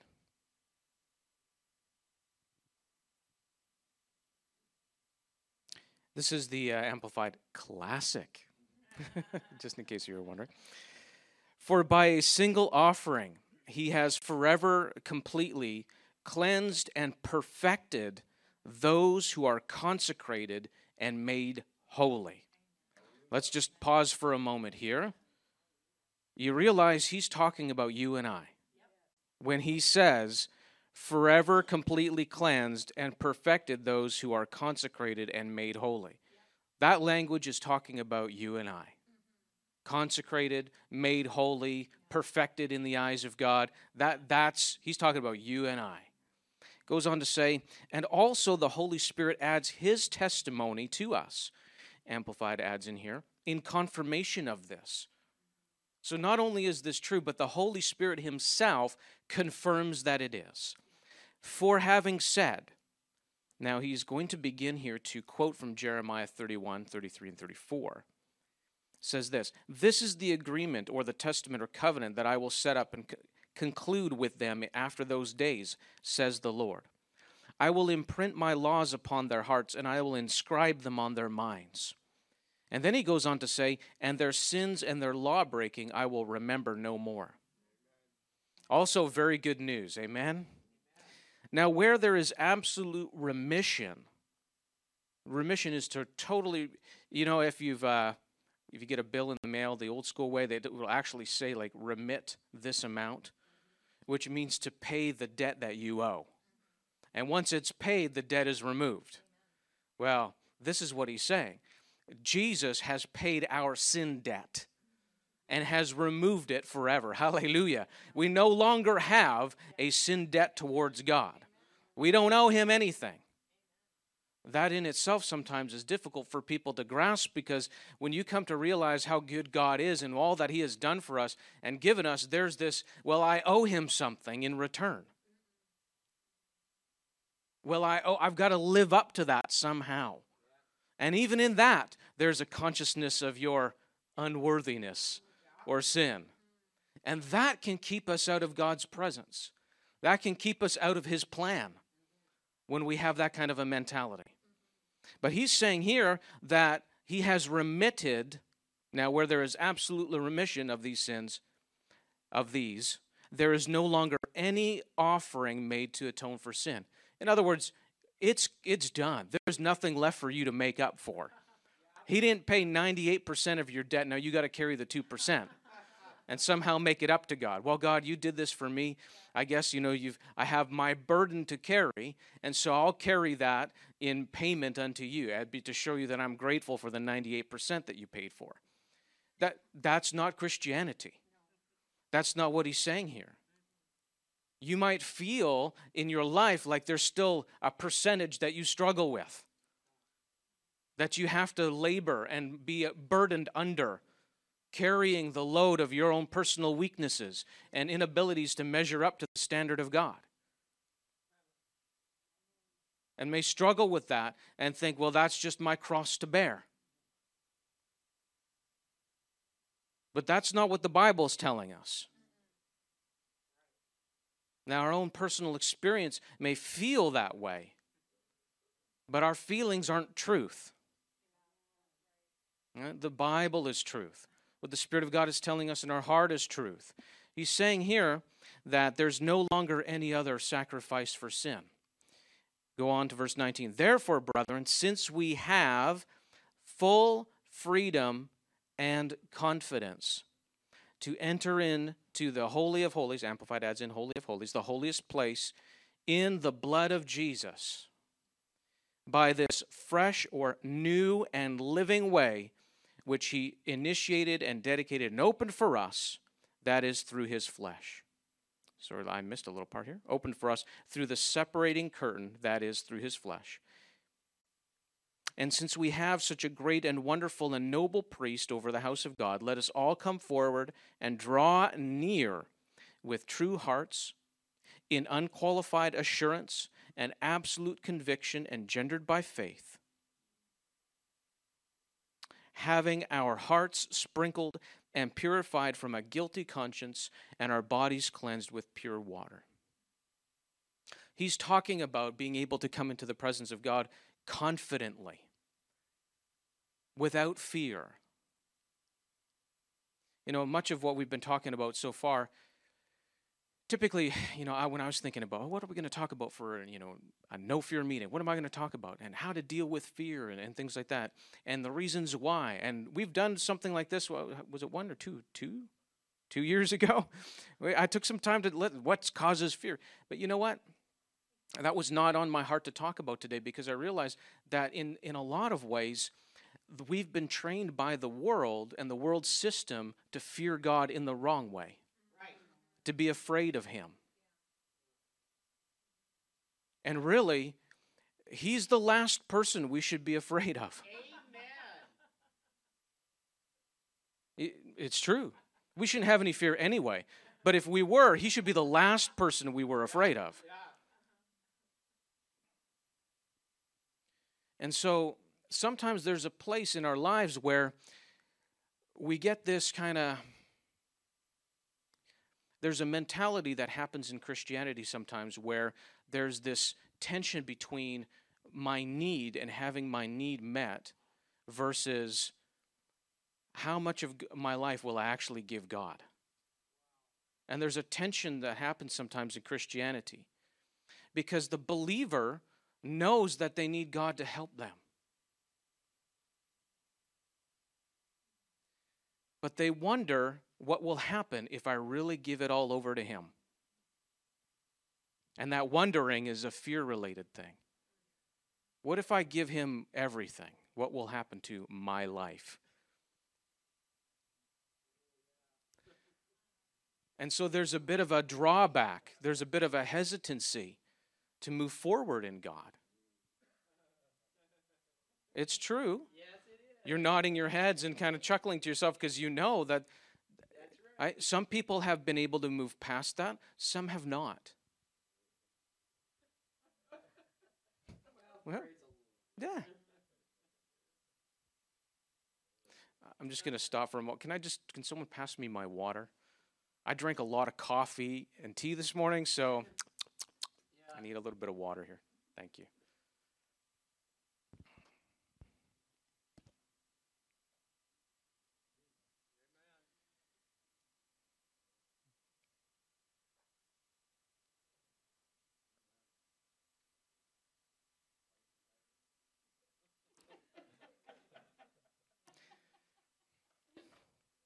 One thing you'll know about me, or if you don't already, I like to talk about things that matter to the heart.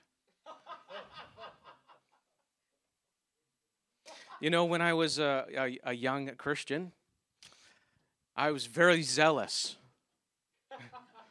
I had very, I had actually a lot of biblical knowledge, but uh, not a whole lot of wisdom. And I was very zealous, so much so that we had a youth group.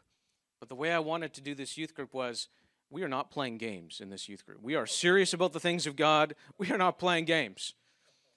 And I'll, although my method and my attitude about it may have been a little bit overly zealous, uh, it was effective to a certain point. So I've matured a little bit since then. And so you know, I know how to bring that out a little bit better without being so, mm, this is what we're going to do, whether you like it or not. So, let me share my heart with you nonetheless, yes? I do like to talk about the things that matter to the most because I've sat around in church circles for long enough to know that there's a lot of things that we do to pacify our conscience. So that was a little sharp, but I know you know what I mean.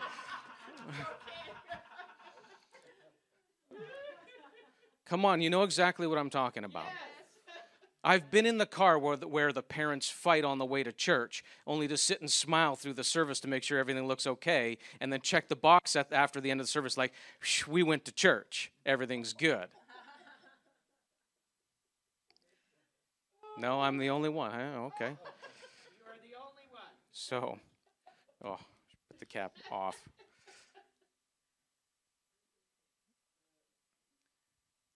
And so, because of that, I like to, you know, God has dealt with me uh, in such a way that it's like my desire is I want the real thing. I don't know about you, but I want the real thing.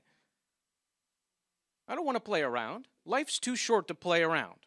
And one day I'm going to stand before Him. So, uh, with that in mind, I think I'll get down to the things that matter to Him and not waste my time playing church. Yes. I, I sense in your heart that you have an agreement with that. Yes. And so, there is a place in believers where there's this tension between having your needs met and yet what is that going to cost me? But can I really give my life to God? So, what that looks like is this. What that looks like is I have a need, and I recognize only God can meet that need. So I will come as close to Him as I can to get that need met, but I don't know if I want to go any further because then that might cost me something I like or that I want. It's true, right? And the reason why we think like that is if you do, the reason why we think like that is because we don't know God very well. He's the last person that we should resist. He's the last person we should be concerned about what his intentions are for us. He's the last person that we should think that, hey, if I just let him have his way in my life, I don't know what's going to happen. He's the last person we should be suspicious about. You know, in the world, there's lots to be suspicious about. In fact, there are schools of thought in the world that teach you to keep yourself guarded, that teach you that you look out for number one, that teach you that, you know, trust is to be earned, that teach you that, you know, you need to be very careful with what you do because you don't know what's going to happen to you out there. It's not a safe environment for you to live in. And, you know, you got to be careful because there uh, life there's risk involved in life. You could make the wrong decision and your whole life fall apart. And that's just in the areas that you have specific control over. What about the ones that you don't? And it's full of concern and worry because you, ha- you know instinctively you have a short period of time here. So you need to make the most of what you have while you've got it because otherwise you know, you've thrown it all away and it's one life to live and all that kind of mentality, right? That is the world. And much of the time our that worldly mindset creeps into the body of Christ and we look at it like, okay, well, well, now that I'm a Christian, I've got God on my side. So I've got the upper hand.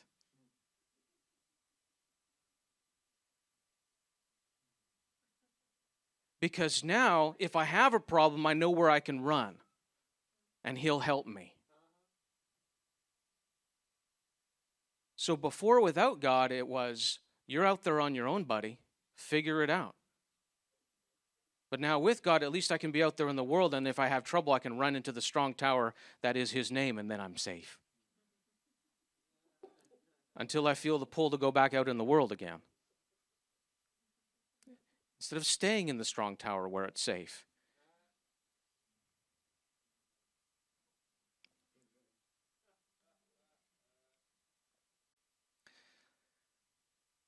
So let me share a little bit from my from my life a little bit.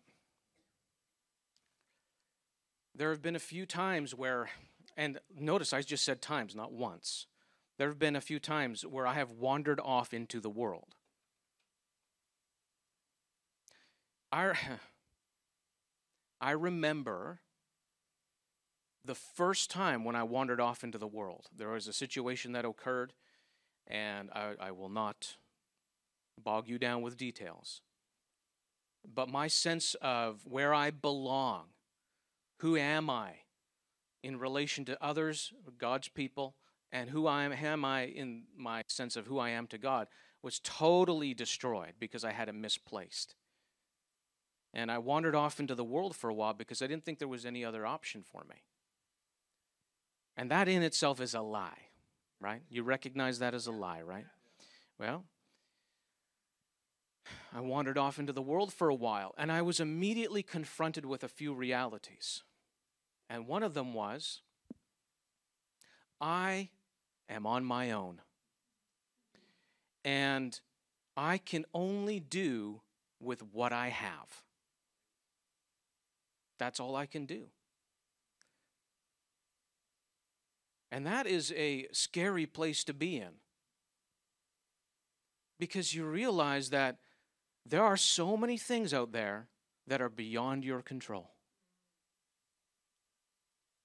And the struggle is how do I gain how do I gain control in my life and yet still be able to do all the things that I want to do? Where do I find that balance? That is the world, the world system.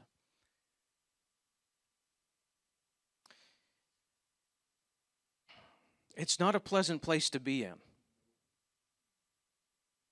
Especially when you have been in a place where you've enjoyed the comfort that comes from knowing that you're in God's plan from knowing that you are where He wants you to be. There is a security there, there is a protection there, there's a comfort there. But to know that and then to wander away from that, that's a scary thing. To know that God has protected you and, and keeps you, and now you are on the outside. That's a frightening place to be in.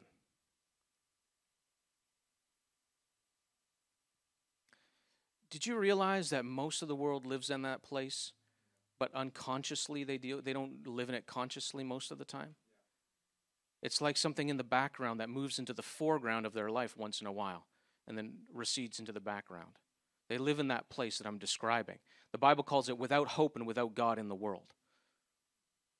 And then once in a while, that comes into the forefront of their life when they realize, I can't deal with this.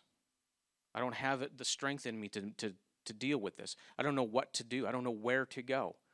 I don't know. I don't know. I don't know. And that's that comes into the foreground once again without hope and without God in the world. It's not a good place to be in. And that is the place where fear reigns. But you and I are not meant to be in that place. At some point in time, we have said, Jesus, and have called out on the name of the Lord, and we were saved from that life, from that way of living.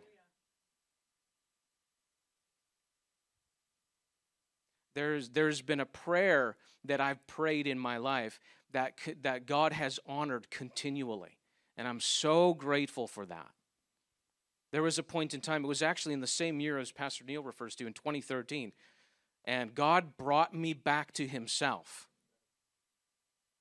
And in that period, I was just so happy to be saved. I'm not on the outside anymore, praise God. I'm on the inside where He is. I'm safe. I'm saved. Safe And at that time, I had no aspiration to be a wonderful Christian. And what I mean by that, I did not want to just try and be a good Christian.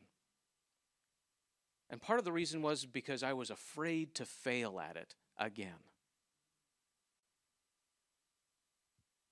So my prayer was God, don't let me forget this moment, this time where I'm so grateful that I'm just saved. I am not going to hell. Hallelujah. I am my life is saved forever. I am with him. I will be with him forever. I will never be lost again.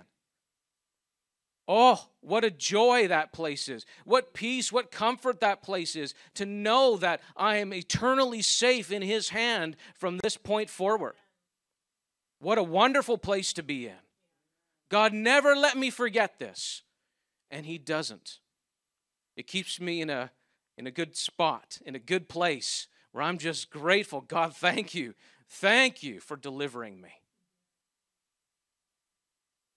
Because if it was true once, as we've heard Pastor Neil say, he hasn't changed. God hasn't changed. It's true always. He's always that one who has delivered you. He's always that one that has saved you. That hasn't changed. So why should I forget that? Why should I let that slip by me?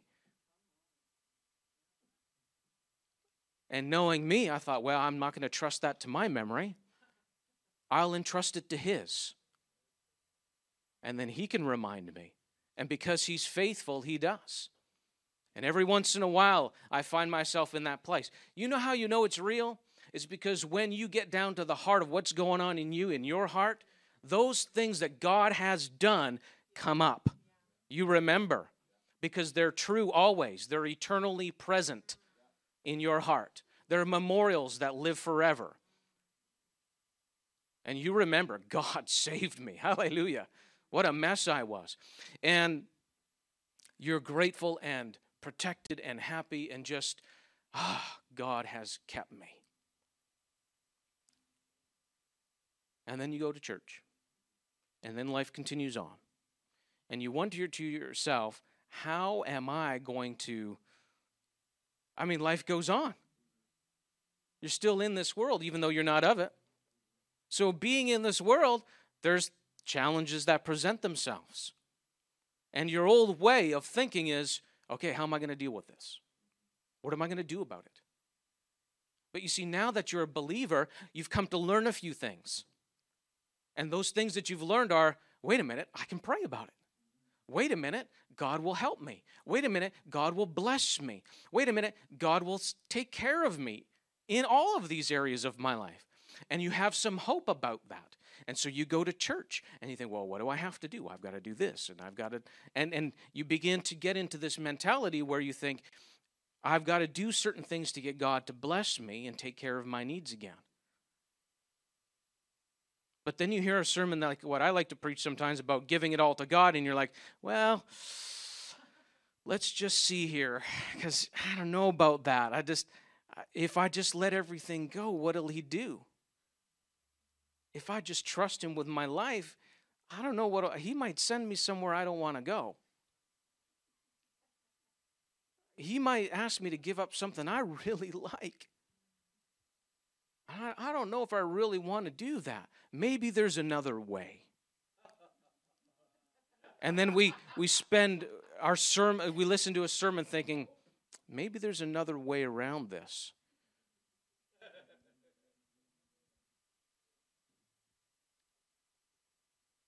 So we try we find a place of Christian compromise where we want our needs met, we want that protection.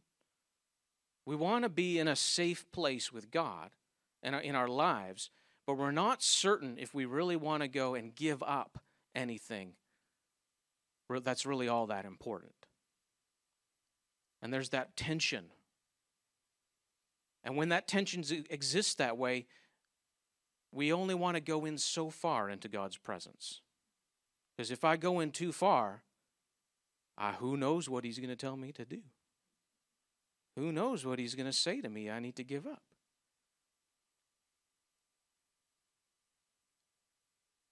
And we end up holding him at arm's length. Arm's length.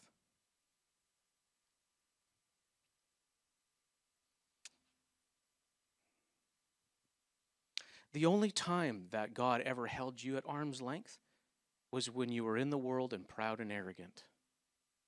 He knows them from afar off, the Bible says. But even in that place, he sent his son to give his life for you so that he doesn't have to hold you at arm's length anymore. He never holds us at arm's length. And if he never holds us at arm's length, why would we hold him at arm's length?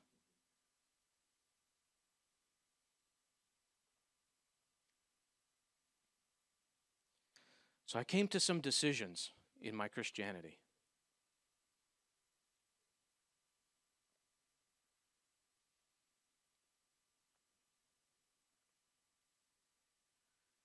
some of those decisions,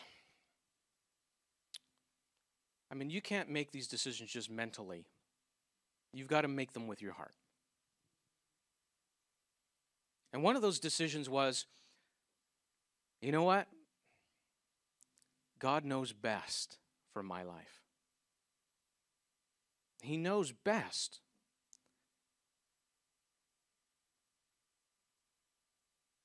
Not only does He know best, but He actually cares about me.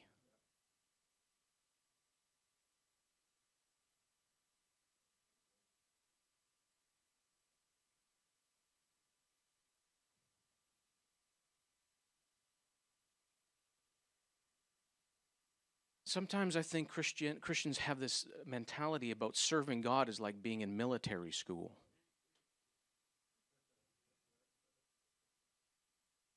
And have a mentality towards Him that way because it's like very rigid, very difficult. He's going to put you through the paces so that you shape up until you become the believer He wants you to be.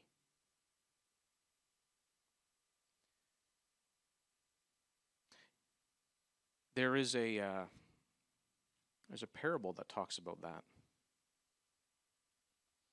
It's in Matthew chapter 26, I believe. 26. Oh, I'm looking at 28. Sorry, it's Matthew 25, not 26.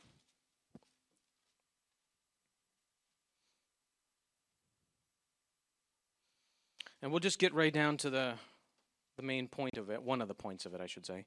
In verse 24, this is this the, about how the master gave talents to his servants. The master gave these talents to his servants. And he said, uh, you know, be busy with it, be profitable with what I've given you. And so we know the story about the other two that did exactly as the master had said to do, and they they were they were blessed. They did well. Well done, good and faithful servant. And then we get down to verse 24. He who had received one talent also came forward, saying, Master, look what he says I knew you to be a harsh and hard man. What? A harsh and hard man? Reaping where you had not, uh, sorry, where you did not sow, and gathering where you had not winnowed. So I was afraid. I was afraid. And I went and hid your talent in the ground. Here you have what is your own.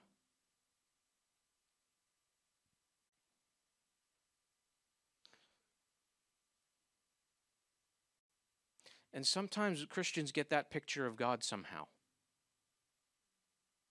That what God expects of me is too hard for me to carry it out.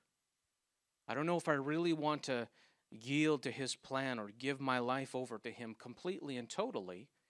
I mean, at least I'm going to heaven when I die. But I don't know if I, eh, here and now, I'm not so sure about that because what if he tells me to do something I can't do? Well, that's fear in that. What if he tells me to do something I can't do? But you see, the problem isn't so much the fear as much as it is not knowing who is the one who's asking you. Who's the one who's saying this? The man here says, I knew you to be a hard man. And you can tell that he both doesn't know God or know what it is that God gave him. Because he says, You sow, sorry, you, you reap where you do not sow. Now, what does that mean if you reap where you do not sow? Yeah, you're stealing something from me. You know, if I if I went to just in take the same analogy, and I walk up to some farmer, and I go in there and I say, "Give me the harvest of crops that you've just harvested." The farmer's going to look at me and go, "This isn't your harvest. You didn't plant anything there."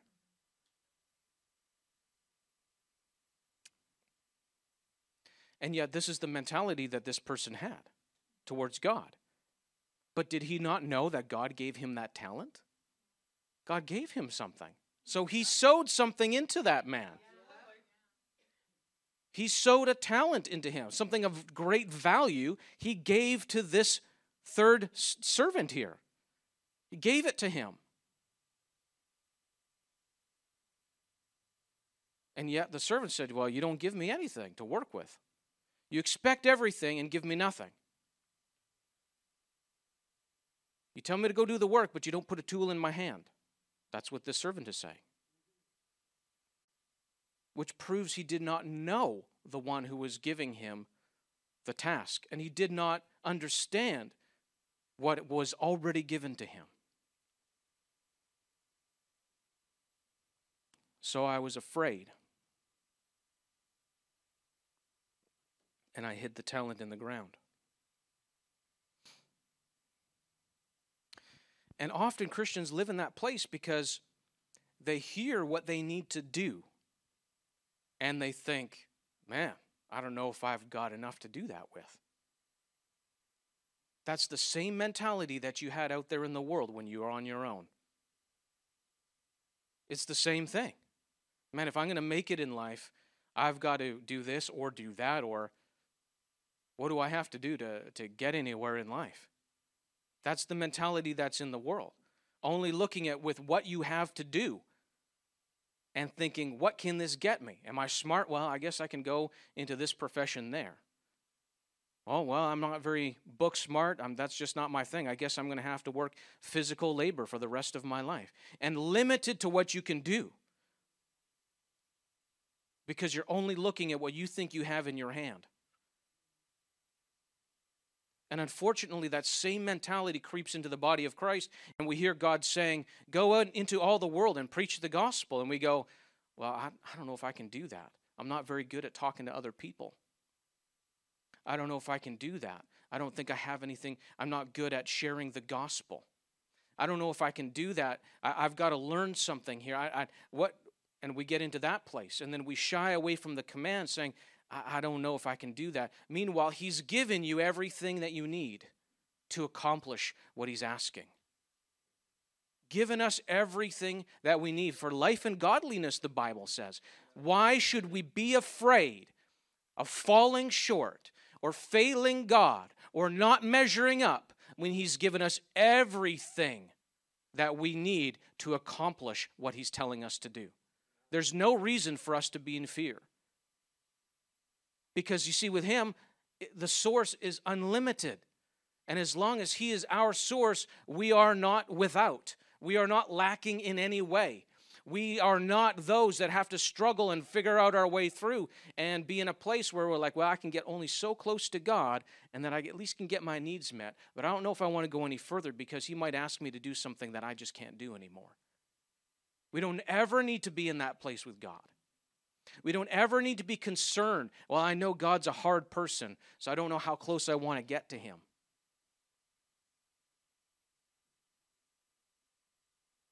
We don't have to be in that place.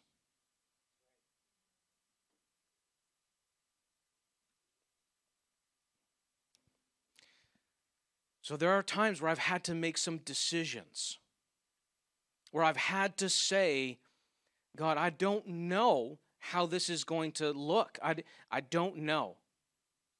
I admit I'm not sure what's going to happen, except you told me to go this way.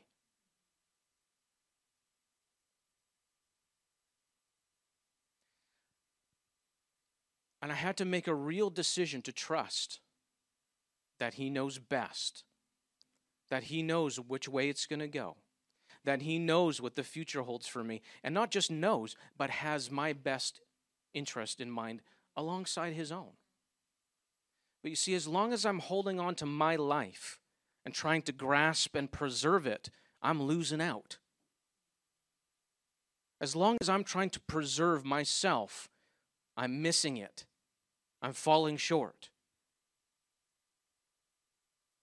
But there's a very real place in every believer's life where we can take our life as best as we know it and entrust it into the hands of God, to consecrate it unto Him, and allow Him to do with us as He pleases, so that in that place, He can protect us. He can keep us. He can deliver us. He can be the one that strengthens us and lifts us up. He can be the one to do it, and He's not limited, praise God. You and I might be, and you and I are, but not without Him. He is unlimited. We are not without Him, is what I should say. And therefore, we are not limited in any way. Now, you can know that in your head, but there's a place where every believer needs to make that decision in their heart. And it looks something like this it looks something like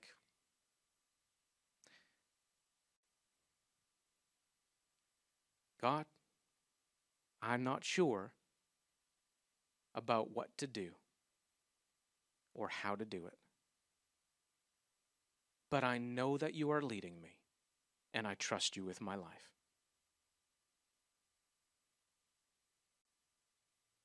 It's really, really simple. And yet, and yet, there's a real place where we come to that and only in that place do we find ourselves in the secret place of the Most High.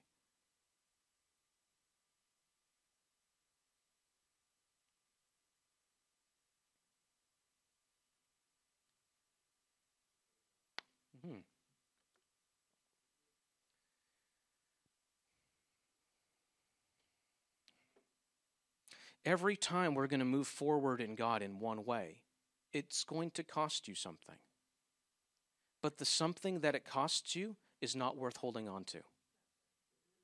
And never is. So don't believe the lie that if I just hold on to this, don't believe that lie. I, heard this quote and I believe it to be true. And it's a challenge to my own heart, a good kind of challenge. And that is the war. And I, forgive me, someone else probably knows who said it, but I don't remember at this point in time and that is the world has yet to see what, what, what God can do with a person who is totally given over to God or yielded to Him. Has yet to see.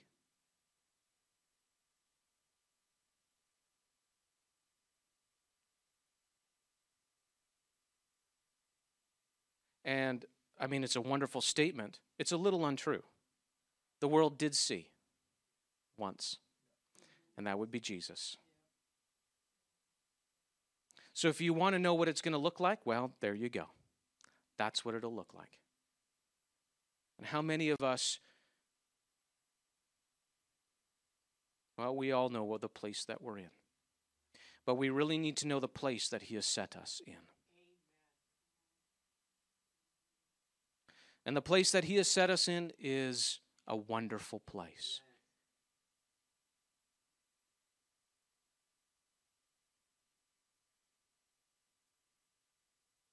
Hallelujah.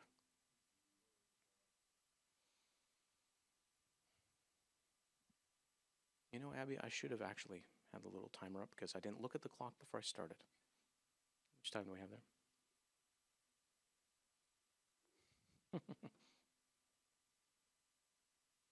okay.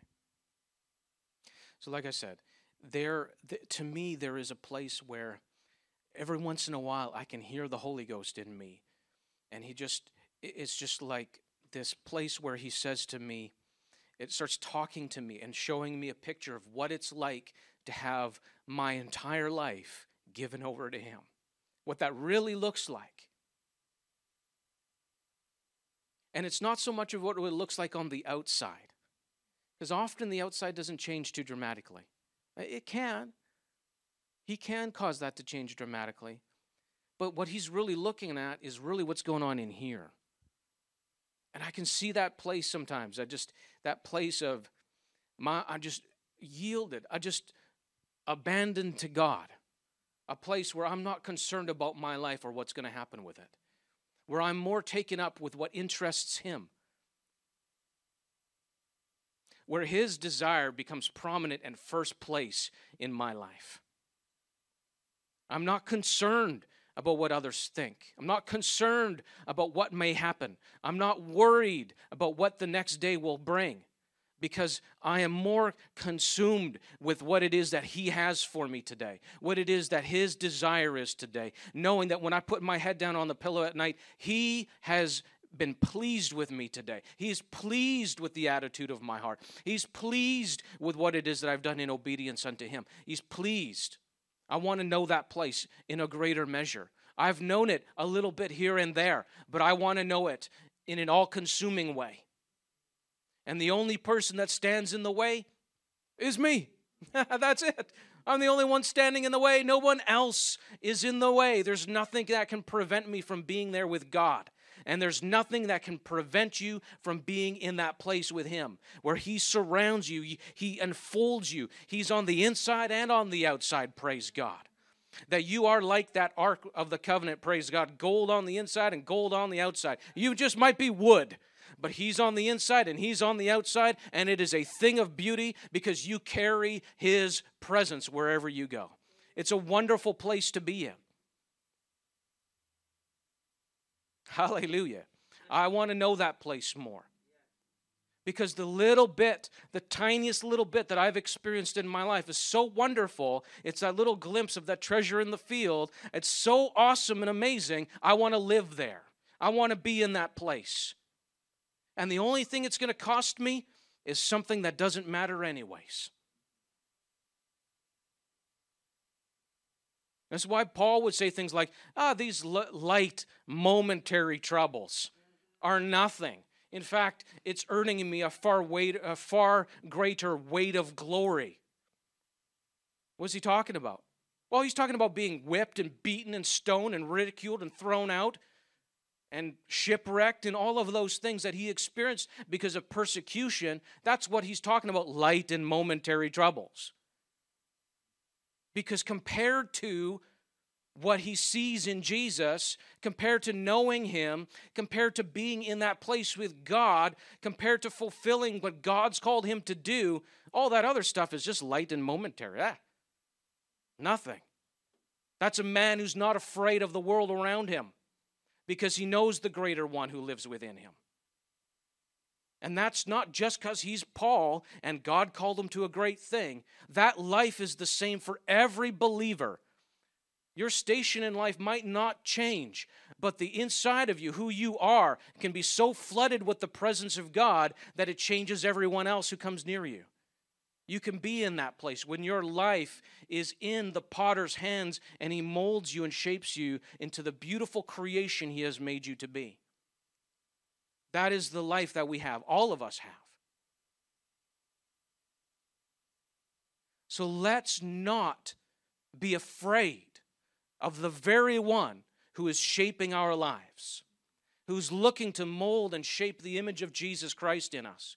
Let's not be concerned about what will happen when our, with our life when, when all the time the Lord of all eternity is our Lord, is the one who is ordering our steps and directing our feet and our path. Let's have full confidence in the one who has given his life for us so that we in turn can give ours for his, for him. Please hear the exhortation this morning and hear that there's a higher place for us to live in and walk in.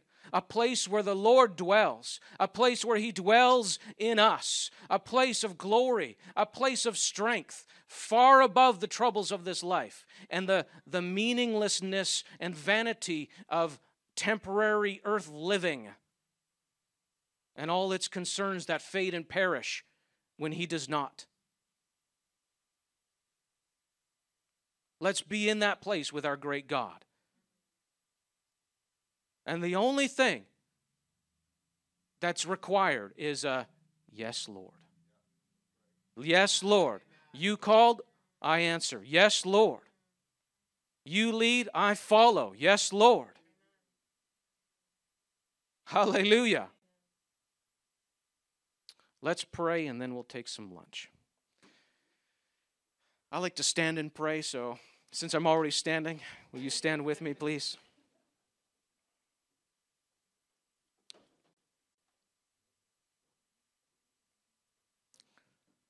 Now, before we do that, I just want to give a little bit of a quick testimony. I believe, first of all, this is on the assumption that you heard something from God this morning, yes? Amen. Not just me talking or yelling. that the Lord touched your heart and said something to you specific. Well, I didn't have a message when I stood up here this morning. And I had a constant struggle to not rely on my previous preaching experience. But Lord, you know what the people need to hear. And I'm going to get up there and open my mouth, and you are going to fill it. And not let the weight and the pressure well, I got to have something ready. It's supposed to be an hour. I'm supposed to be teaching on having no fear. What am I going to talk about? And not let the pressure dictate.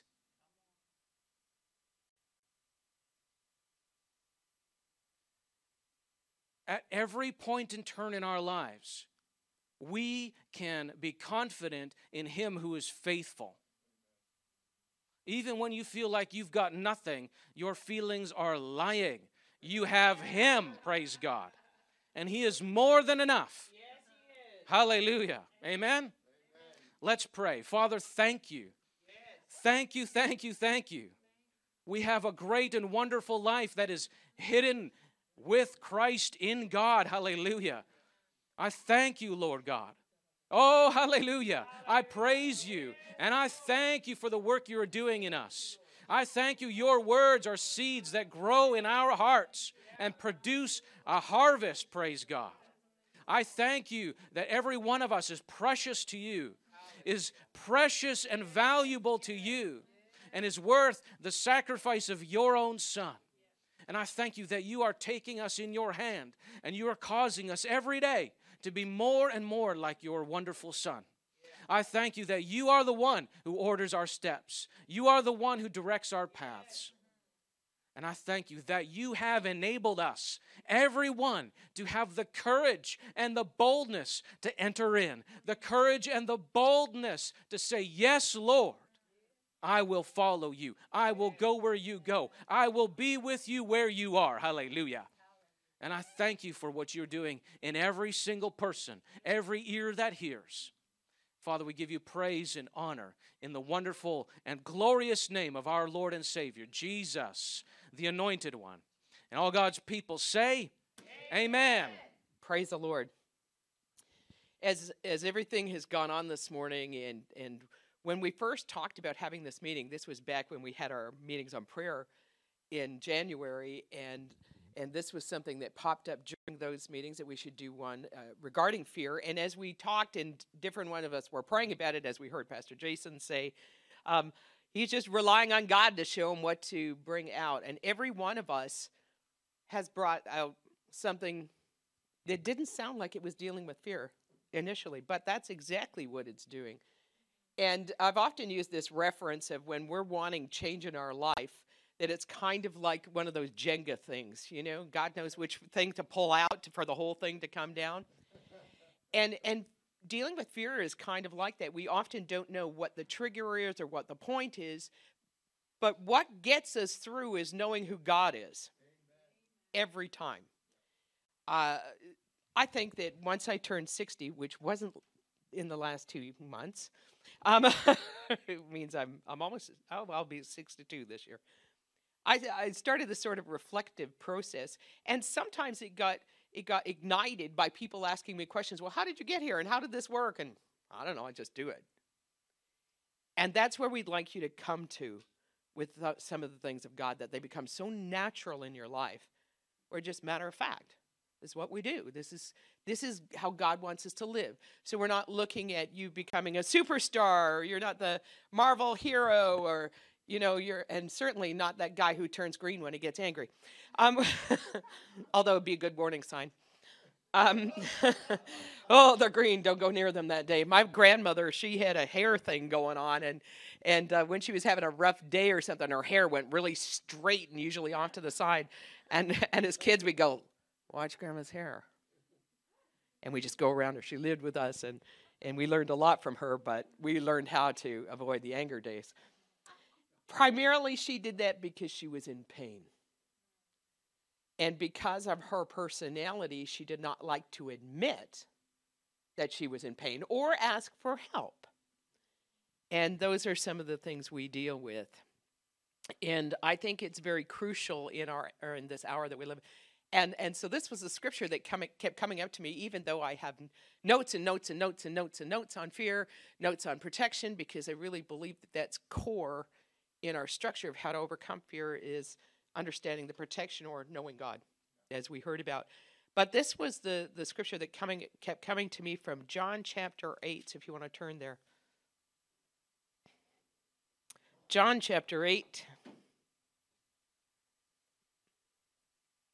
And Pastor Ann was talking about love, and we've heard about caring, and I had to learn not to care, but my husband's very good at that. He said, care right. He said, because I had this thing as a pastor that if I uh, I took responsibility so seriously, I took it home with me. I cared wrong. And I tried to carry that, and it just about took me out. And and I also wanted to add just because you begin to walk in all these good things that, that we've been talking about all day doesn't mean you'll have to go into ministry if you let go of things. Amen. You can be a business person. Shouldn't you be a business person and not live in fear? Absolutely. Did you find John chapter 8? All right, verse 39 uh, we're going to start there. It says, "They answered and said unto them, Abraham is our father." Jesus said to them, "If a- if you were Abraham's children, you would do the works of Abraham." What were the works of Abraham? He did right. He believed God, even when it didn't look like he should, and it was counted unto him for righteousness. That's what we've learned from Romans chapter four. He said, "But now you seek to kill me. A man has told you the truth, which I've heard of God." This did not Abraham. You do the deeds of your father. Then they said unto them, We be not born of fornication. We have one father, even God. And Jesus said to them, If God were your father, you would love me. For I proceeded forth and came from God. Neither came I of myself, but he sent me. Why do you not get it? That's Gwen version of understand my speech. and this was the word that kept coming up to me, even because you cannot hear my word because you cannot hear. How many times, if you go through the gospel, does Jesus say, He that hath an ear to hear, let him hear? Hear is, hearing is vital to everything we do. And when it comes to knowing God, knowing we can trust Him, knowing He's the God that does not lie, no, Numbers 23, it says He's not a man that He should lie, right? So God didn't lie. What He told you is true what he tells you will come to pass. Now, it may not be, especially if it's for the nations, it may not be till after you pass away, but it will still be the truth of God. If it's for you personally, it should happen while you're yet breathing. Amen? Jeremiah, nothing, I believe that he prophesied over the nations. It was, I, I believe, just around 70 years before even one of the prophecies came to pass, but they all came to pass. Right. And Isaiah said, this is the truth. What God says is truth, and we need to rely on that. We need to know this. By faith, He is able to keep us. He's able to keep us. And those are words that we need to hear more than any other word. These are the kinds of words that will stabilize us when fear tries to come knocking at your door. You say, But God has said this. Whenever I've stepped out in ministry, sometimes I've gone some places, there's like, mm, and God said, Go. And we did. And we were safe. And there were times I had to go back and say, God, you said. But because I learned to trust God, because I learned that He didn't lie, that He's always going to keep the truth, then I could stand. And those things that tried to come when the wind blew me, and it blew, I could feel the wind, I could feel the strain, but it'd keep me calm. But I had to make that choice to trust that. I had to make a choice to hear that. And one of the ways that I used was to speak it. God, this is your word. This is what you said. And when I spoke it out of my mouth, my ears heard it. And my mouth, my ears, and my head, they're all joined, they're all one. And I've said this before, and it's the truth. You will believe what comes out of your mouth more than what you believe it comes out of someone else's. This is why it's up to you what you say. Now, I can agree with my neighbor to some degree. Now, Doreen might say, I'm praying about this, and I'll say, Yes, Pat, I agree with you, Doreen. And, and that's good. And I may say something she might agree. But mostly, I believe what I say because that's how we're wired. We believe what comes out of our mouth. That's that's otherwise it'd be weird, right? When I was growing up, one of our siblings, my siblings used to call me stupid all the time. I was an A student, so that didn't make any sense. That's what he called me. Call me stupid. And it wasn't until I started speaking that out of my mouth that I started having trouble. And I started saying, oh, well, I'm stupid. I bump into things. I'm stupid. I'm clumsy. I'm just clumsy. I'm just clumsy. I'm just clumsy. And because I'm clumsy, I must be stupid. Next test I wrote, did terrible. Started to be a reality in my life. What I spoke came to pass. My ears heard it, they believed it when I began to speak. And one day I, I heard myself saying this over one of our children. It's taken me years to get there, but I went, oh my goodness, they're clumsy just like me. Ah! I don't want that curse to continue. And so, I, realizing it was a curse, I began to change it. Every time I spoke it, my heart was hearing those words. And, and when I said, oh, this makes me so afraid. Hmm, really? Oh, good. At least we know where that's going. Some people have come to me and said, You know, I know this is never going to happen to me. And I used to try to correct that. Oh, don't say that. And the, and the confession police in me would write, I, I've got my badge here. Let me correct your speech. Do you know that it didn't work? Didn't work for me to do it to me to correct my speech. It certainly wasn't doing it to help anybody else either. So I changed strategies. I started agreeing with them. So I heard somebody the other day say, Well, you know, I'll probably never own a house here. I said, No, it's probably true. And they went, Well, that's not really what I meant. Okay, I, you said it, so I'm just agreeing with you. And they're like, I think I could. Okay. I just I wasn't going to help them, you know. I thought I'll just let you swim in the water. And they went, I believe God can provide me a house. I went, okay. like, and I, I, I said nothing to correct it. I just kept agreeing with him. Do we agree? We agree automatically with what's in our heart and what's coming out of our mouth. That's why it's so important to hear. That's why it's so important to hear. If we're always speaking fear and the words of fear, they get in us. We could see that cycle in the last two years. Oh, this is going to happen to me. How many people have said this so many people are dying. Yes, they die every day, in fact. I remember some stat about something about there's, you know, someone passes away in the world every eight seconds or something like that. Somebody's born every six. That's why the population increases.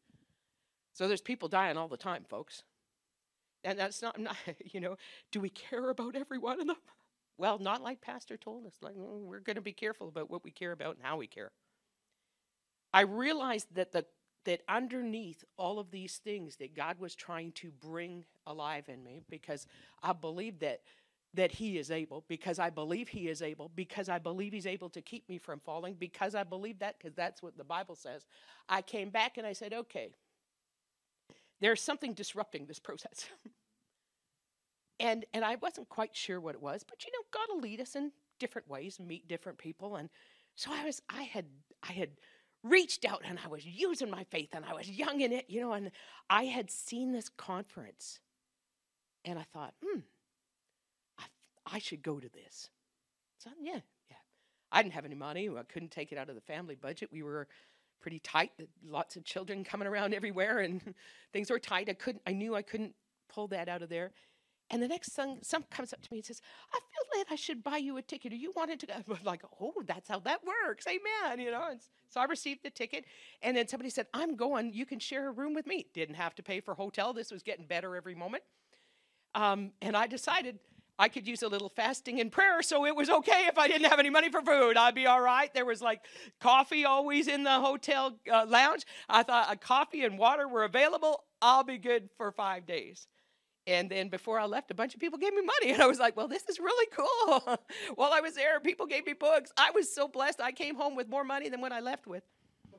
People bought me lunch and took me out for lunch. It was fantastic. And one of these days, somebody invites me out and they said, come sit with us. And there had been this person I had seen all along. They weren't one of the special or guest speakers, just a person. Just there. And it was like, I kept looking at them. And I was like, God, why do I keep, you know? It's like, you should have him pray for you. So I see him this one day at lunch. Now, now these people invited me to lunch, and it was like one of those really expensive places. Everybody's like really, you know, whatever. And so we're sitting down there, and I see him. And after we just finished lunch, and I said, Oh, I've been watching you this convention, and this is like day four or something. And I said, Would you pray for me? I said, Sure, sit right down. And so I sit down, and loud, bold tongues grabs my head like Pastor Neil does. You know, you've seen him, ha! And he's, you know, and I'm like, you know, my head's going this way, that way, the other way, up, down, over. And he's, I command the fear of man to be broken off your life. I'm dying, man. I'm dying.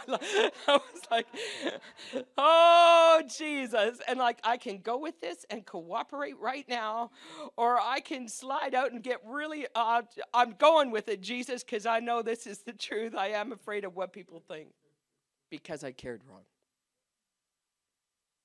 And that was at the root of wrong caring was fear of what people thought about me. So he gets done, and, and like once I yielded, you know, it all went better, and I felt good, and I felt the anointing, and I was feeling better. I'm like, oh, this is so good. I could feel that this the restraint come off. This was part of God's answer of keeping me. And you know, it all gets done. I'm thank you. I'm like, I'm relieved. And I look up because there's two levels in this restaurant. And about head level as I'm getting up, there's all the guest speakers. And they're watching.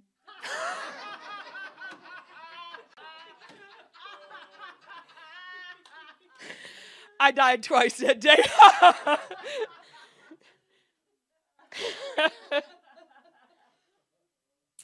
it never had to go that way. I had held fear of man a long time, held it wrong. And because of fear of man, I wanted to be perfect. There's still days I want to be perfect. I want to be a good Christian, right? I want to be a perfect Christian. I want to do it all right. And none of that works. Ever. Ever. I am a living testimony. You can be delivered of it. Amen. And when it tries to bring back that familiar voice, I go, no, no, no, no, no. You're not allowed in my life anymore. Faith that he is able, he's, he's good. The vital importance that you can hear his voice no matter what. His faith comes by hearing. And when you get in there, you can hear how his armor will protect you. Much of uh, the dealings of fear are really because we don't believe God will get us through or protect us. And we don't understand how to pull that protection into our life. We don't know how to access it. But protection is a great promise. Now, I was thinking about this and I thought about, uh, actually, I was inspired about it on Sunday morning about angels and how eh, God gave us these, these angels. They're not humans. We're never going to be an angel. I don't like those little pictures here, you know, in Valentine's Day, I make some jokes about that. Yeah, flap of their wings. I said, you know, I, eh, eh, like, okay, you think about it. You just step back for a minute and don't get offended with me. Well, you might anyway, but bless you. So here comes, this is the whole, uh, Cupid was often like pictured, sometimes red, but a baby with a diaper on has got arrows that are going to shoot in your heart and you're going to be stung with the next person you live with and you're going to be bound to them in a wrong kind of love. And that's an angel. No, that's a demon. Amen. Angels don't go around like with little harps and like in diapers. You never see that. Oh, here comes a seraphim, catch the diaper, you know. And no wonder this very divine protection that God has given us, we've, you know, manufactured into some little thing. Oh, and then they picture these sweet little things coming out of the sky and they hover over you. Someone's about to die, they might show up. And they hover. They'll sing. This is divine, power packed, take them out the devil kind of guys. And we've lowered them into some kind of weird thing. God's divine protection for us here on earth that are to minister his covenant promises. So here we are, messengers from heaven. They show up, everybody gets afraid. Why didn't they kill him? They didn't. Angels never showed up and killed people. Not not God's children anyway. Says they're going to sort out the weeds later. But so here's God's divine protection. It's sent to the earth. Actually, uh, Pastor Neil was reading from a portion that talks about it later in, in Hebrews chapter 1 how they are coming and, and in Psalm 103. So let's turn to Psalm 103. Get a hold of this is God's protection. Psalm 103 at the end. Isaiah, Jeremiah, it's before then. Job, Psalm 103. I like to underline things. My Bible looks like a mess if you don't understand my writing, but praise the Lord for people around me who, and I can understand my writing most of the time. Amen. Psalm 103. Verse 20 says, Bless the Lord, you his angels that excel in strength. And that's where a lot of people go, Oh, he's talking about us. No, no, he's not.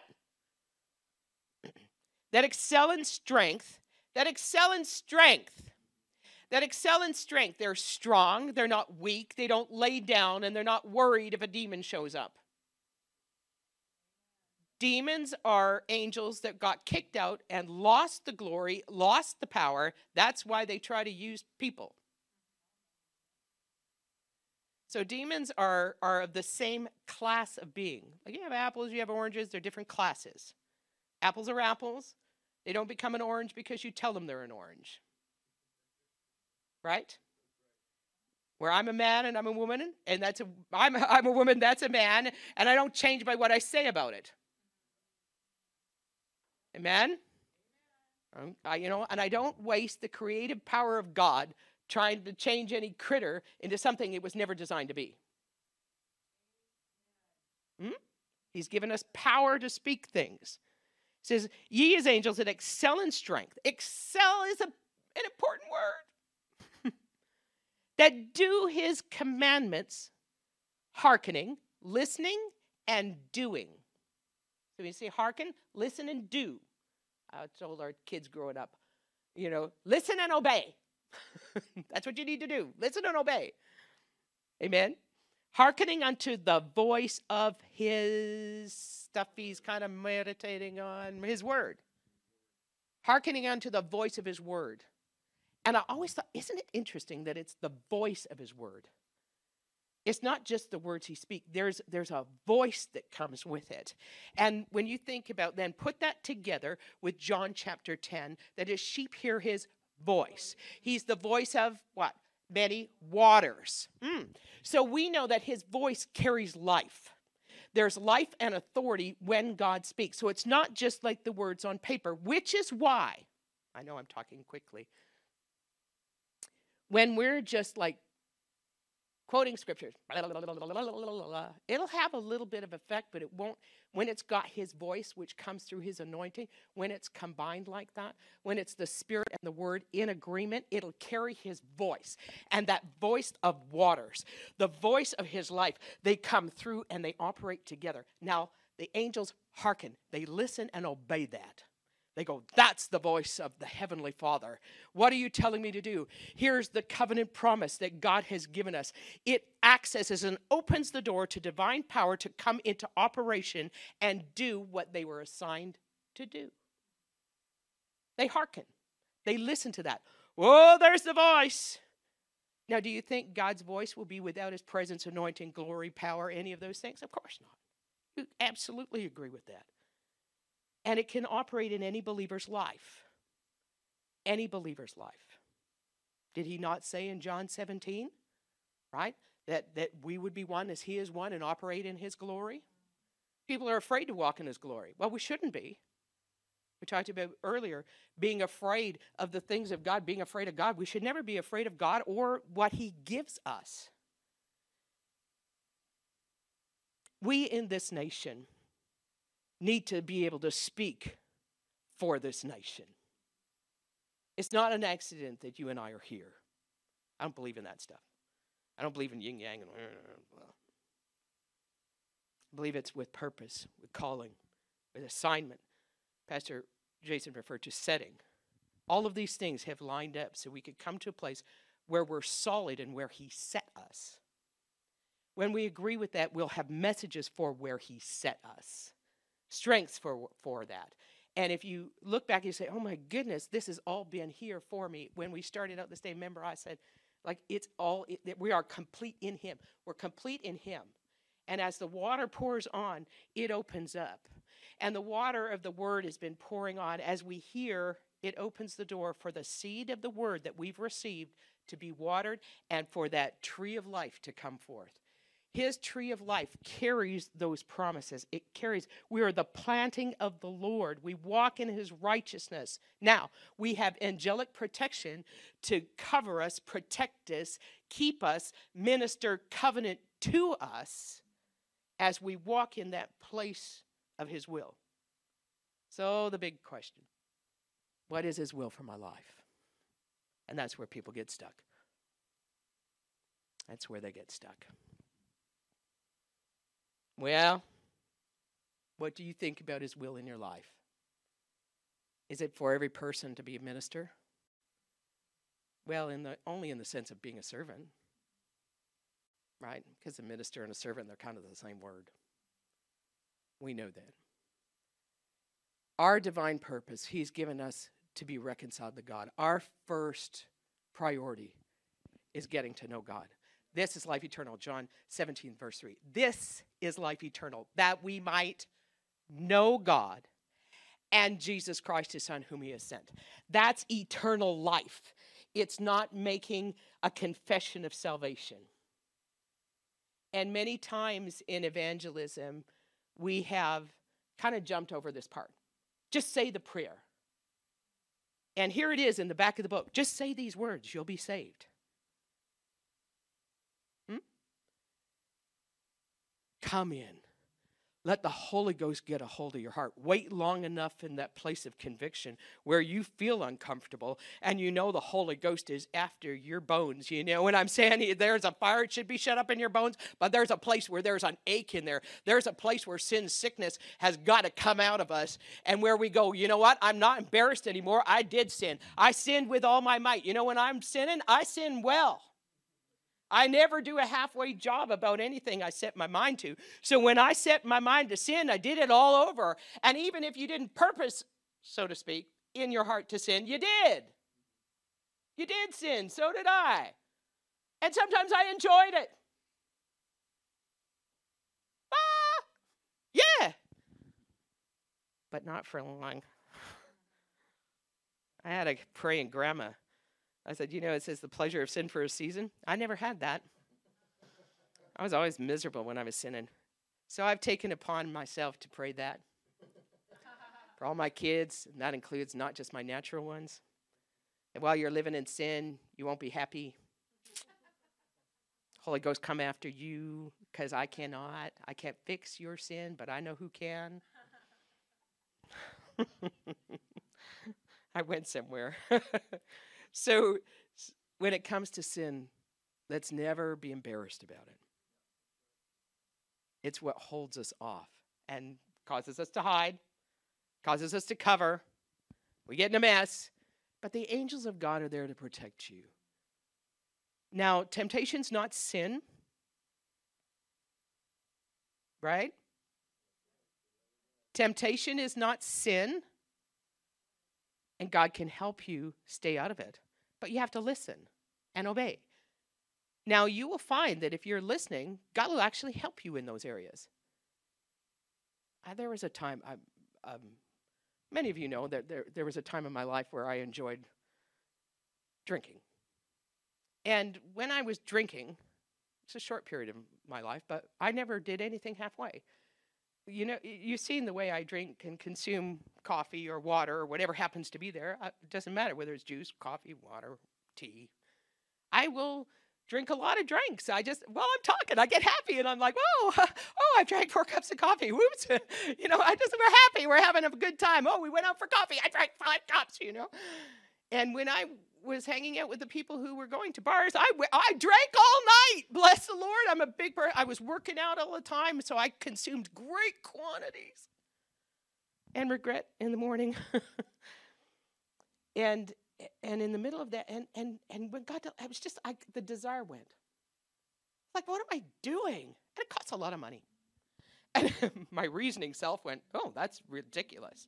And I didn't like the being out of control part uh, of myself. I didn't like that. So, it, although it was a short period in my life, I, there were reasons that I know other people drink that that weren't my reasons at all. I did it because I was out with everybody and hanging out and having a party, and and so that ended. But years later, and I'm talking 15 years later, married, couple kids, not all three, just two. I came to a place where there was great pressure because I was carrying things wrong and started caring wrong and caring wrong and caring wrong.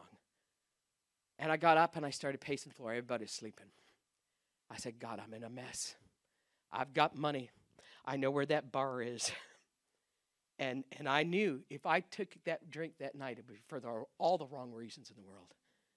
And I paced the floor and I was talking English. and, and, and that's when I remembered that song from Jude. Now unto him who is able to keep me from falling and to present me faultless. And it kept coming to me, that verse, and I could hear the song ringing inside, but I couldn't get the words out right away. But I kept praying, and then I began to turn into tongues. I, I, I was probably two or three hours in prayer, and I'll tell you what, as I could hear the, I knew that was angelic and the Holy Ghost working in my life. And I listened, and I never fell. He kept me from falling. And I got up that day and I knew, I knew something. And you know, when I got up in the morning, went back to bed after finally it got settled, I went back to bed. I got up the next day and it was like I never looked back. And I knew in the midst of that, once those words started coming out of my mouth, now unto him who was able to keep me from falling and present me faultless, and present me faultless, and present me faultless, I knew I'd turned a corner. And and I knew he kept me from the temptation of sin. It began to build a great place in my life. Some people, how'd you end up being a preacher? That's some of the house. because of God's delivering power. Because his word came alive in me. I heard it. Even when it was hard to hear, he spoke it even when I may have appeared deaf to his word. He was working on me. He was doing here, bless, his, bless the Lord, uh, uh, his angels excelling in strength. I needed some strong medicine that night. I needed that to, the, to know that the Holy Ghost wouldn't back off on me, and he won't back off on you. He will not. He will not. He pursued me. Yes, I pursued God, but he pursued me, and he pursues you. And we just don't hide from that. Don't hide from his pursuit of us. He wants to protect us, he wants to keep us. But too often, if we've got that shell of protection of ourself, that place where we've hid ourselves, embarrassment, whatever, shame. It wasn't till years later when, when I realized I was dealing with another situation now as a pastor trying to help somebody. And I, I thought, I feel embarrassed by what's going on with this person. And I talked to the Lord about it just like that. I said, God, I'm embarrassed. I'm embarrassed. And I began to talk. He said, Why are you embarrassed? It's not your sin. But it took me about two and a half days of praying before I got there. But praise the Lord, I kept praying until I got there. Because I trusted His word. Because I trusted His word. M- M- Luke 4 and 10 says, He's gave, given His angels charge over thee to keep thee. Now, He said that to Jesus. But if He said it to Jesus and Jesus is in me, He's given it to us. His angels will keep us, they'll keep us. And He is able to keep you and I from falling. That doesn't mean that, oh, you know, they're still here, they're still working. Angels are still here on the earth. And they're here today. we don't look around going like, oh, do you see an angel? Do you see it? I don't know. But they will minister covenant to us. They will bring it to us. The, I have a covenant of peace that shall not depart. So if something comes along that isn't peace, I say, hang on. You promised in Isaiah chapter 54, verse 10. He says, he's, he's, he, there is a covenant of peace that said it shall not depart. I feel like it's trying to go out the door, God. Be honest with God. So, how did he deal with the shame of another? It wasn't my thing. It wasn't my thing. So, you know, once he removed that piece and showed me, wait a minute, why am I embarrassed for someone else's sin? I could pray different because you see, when I was embarrassed, I was starting to pull the care back.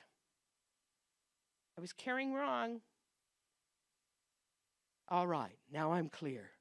Now I was able to pray with a clearer conscience, a clearer mind, and a clearer way to hear his voice that carries his life. His voice, the voice of many waters, carries his life. Voice of many waters. What does water represent? Life.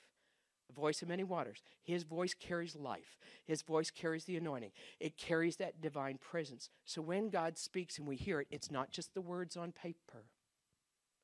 And just as the angels hearken unto it, we should. We should. I thought, you know, we see the angels and they it says in the pool Bethesda, right, where the guy's sitting there. And Jesus says, How come you're not healed?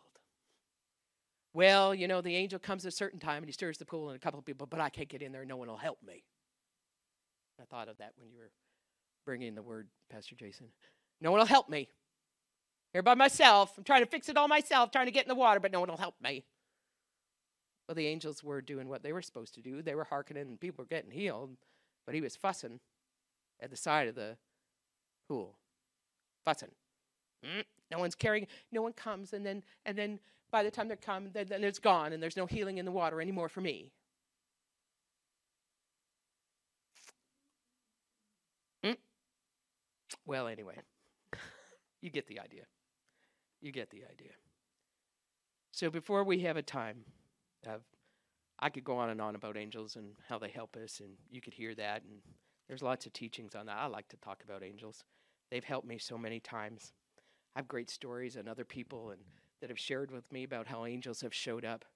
But the the point is, if you'll hear His voice, you'll hear His direction, you'll hear His help. He'll get you out of situations every time. Go this way, don't go that way. I've had enough of the bad ones where I didn't listen. That you know but of course, you know, I'm not I'm talking to myself here, right? Let's go to Romans 8.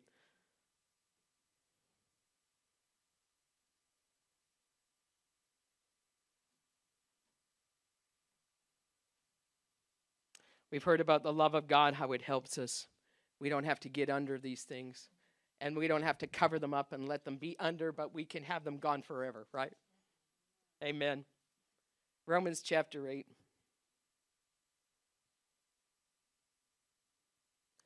That these things would come alive in every one of us and recognize the good things God has prepared for us. Every time he shows up and says, Fear not, fear not, fear not, fear not, fear not, must make it a choice. Amen. Did you find Romans chapter 8? Now, thinking about all the things you've heard this day, how often we just quote a scripture, but we don't have the voice in it. Now, the voice is there. The voice is there. You're born again, but you don't always listen, neither do I, right? But if Jesus is in us, the voice is always there. Right? He's there. But sometimes you're doing your thing and you forget to ask. Hmm? But you could. You could. He's always there. Verse 38. And if I could encourage you in any way, let this grab a hold of your heart today. I am persuaded.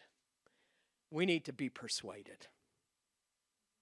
We need to be persuaded, unmoved, convinced, confident.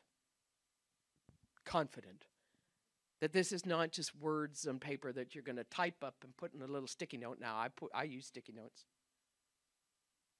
I like them. I carry them with me when people are asking for miracles. Other people carry other things, but I have sticky notes and pages of them. And that's because I like reminders. people give me prayer requests, that's what I do with them. I carry them with me and and I remember them and I pray for the people who've called out for prayer because I believe he hears my prayers. I believe he hears my voice.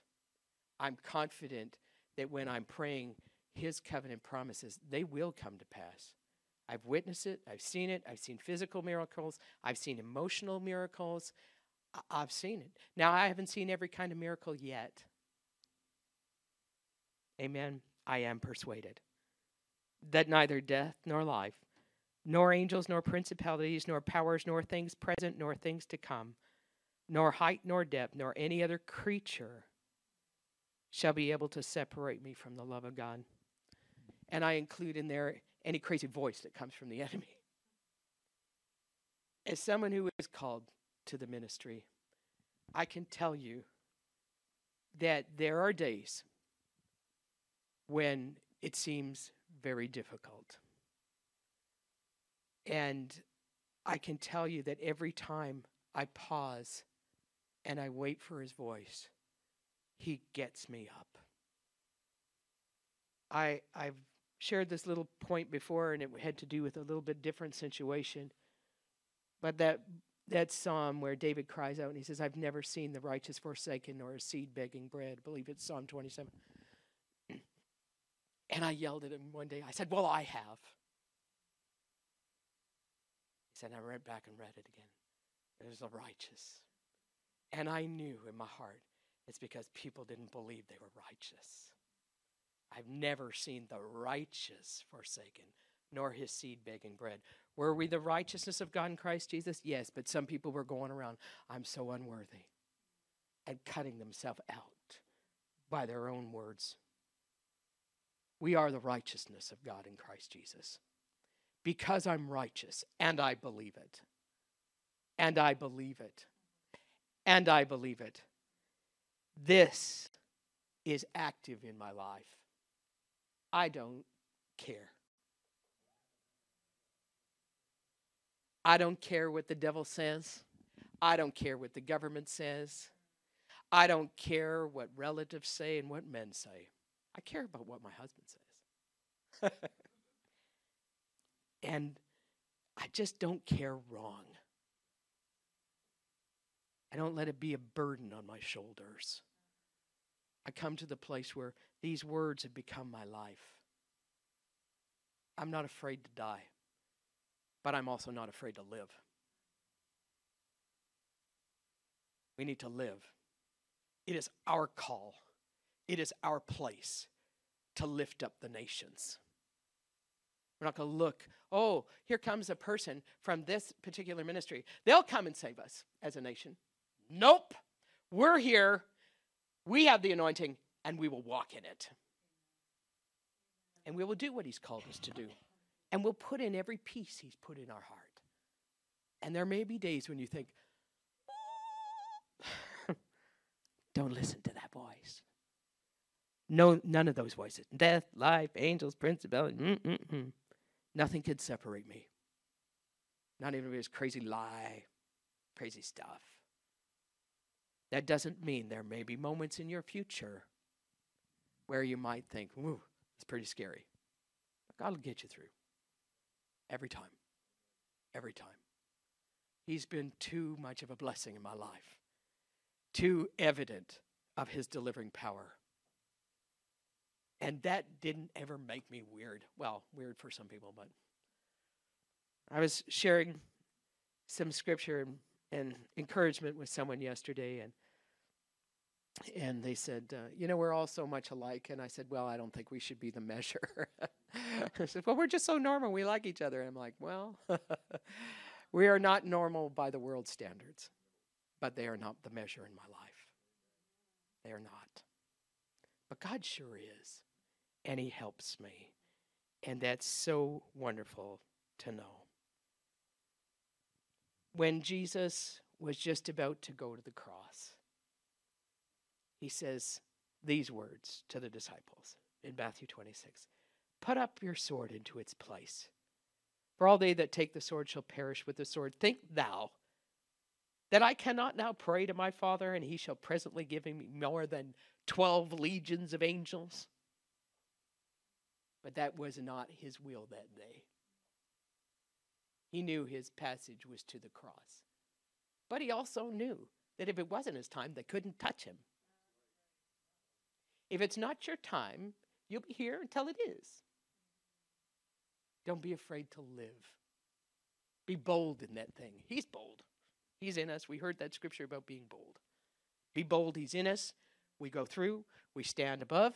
We're the head and not the tail. And if you have to just meditate on that one every day this week and for the next three months, I don't think that's a bad thing. Amen. Thank you for listening today. We hope you have been strengthened and encouraged by the message you've heard. To hear more from our pastors or to learn more about Celebration Life Church, you can visit our website at celebrationlife.ca.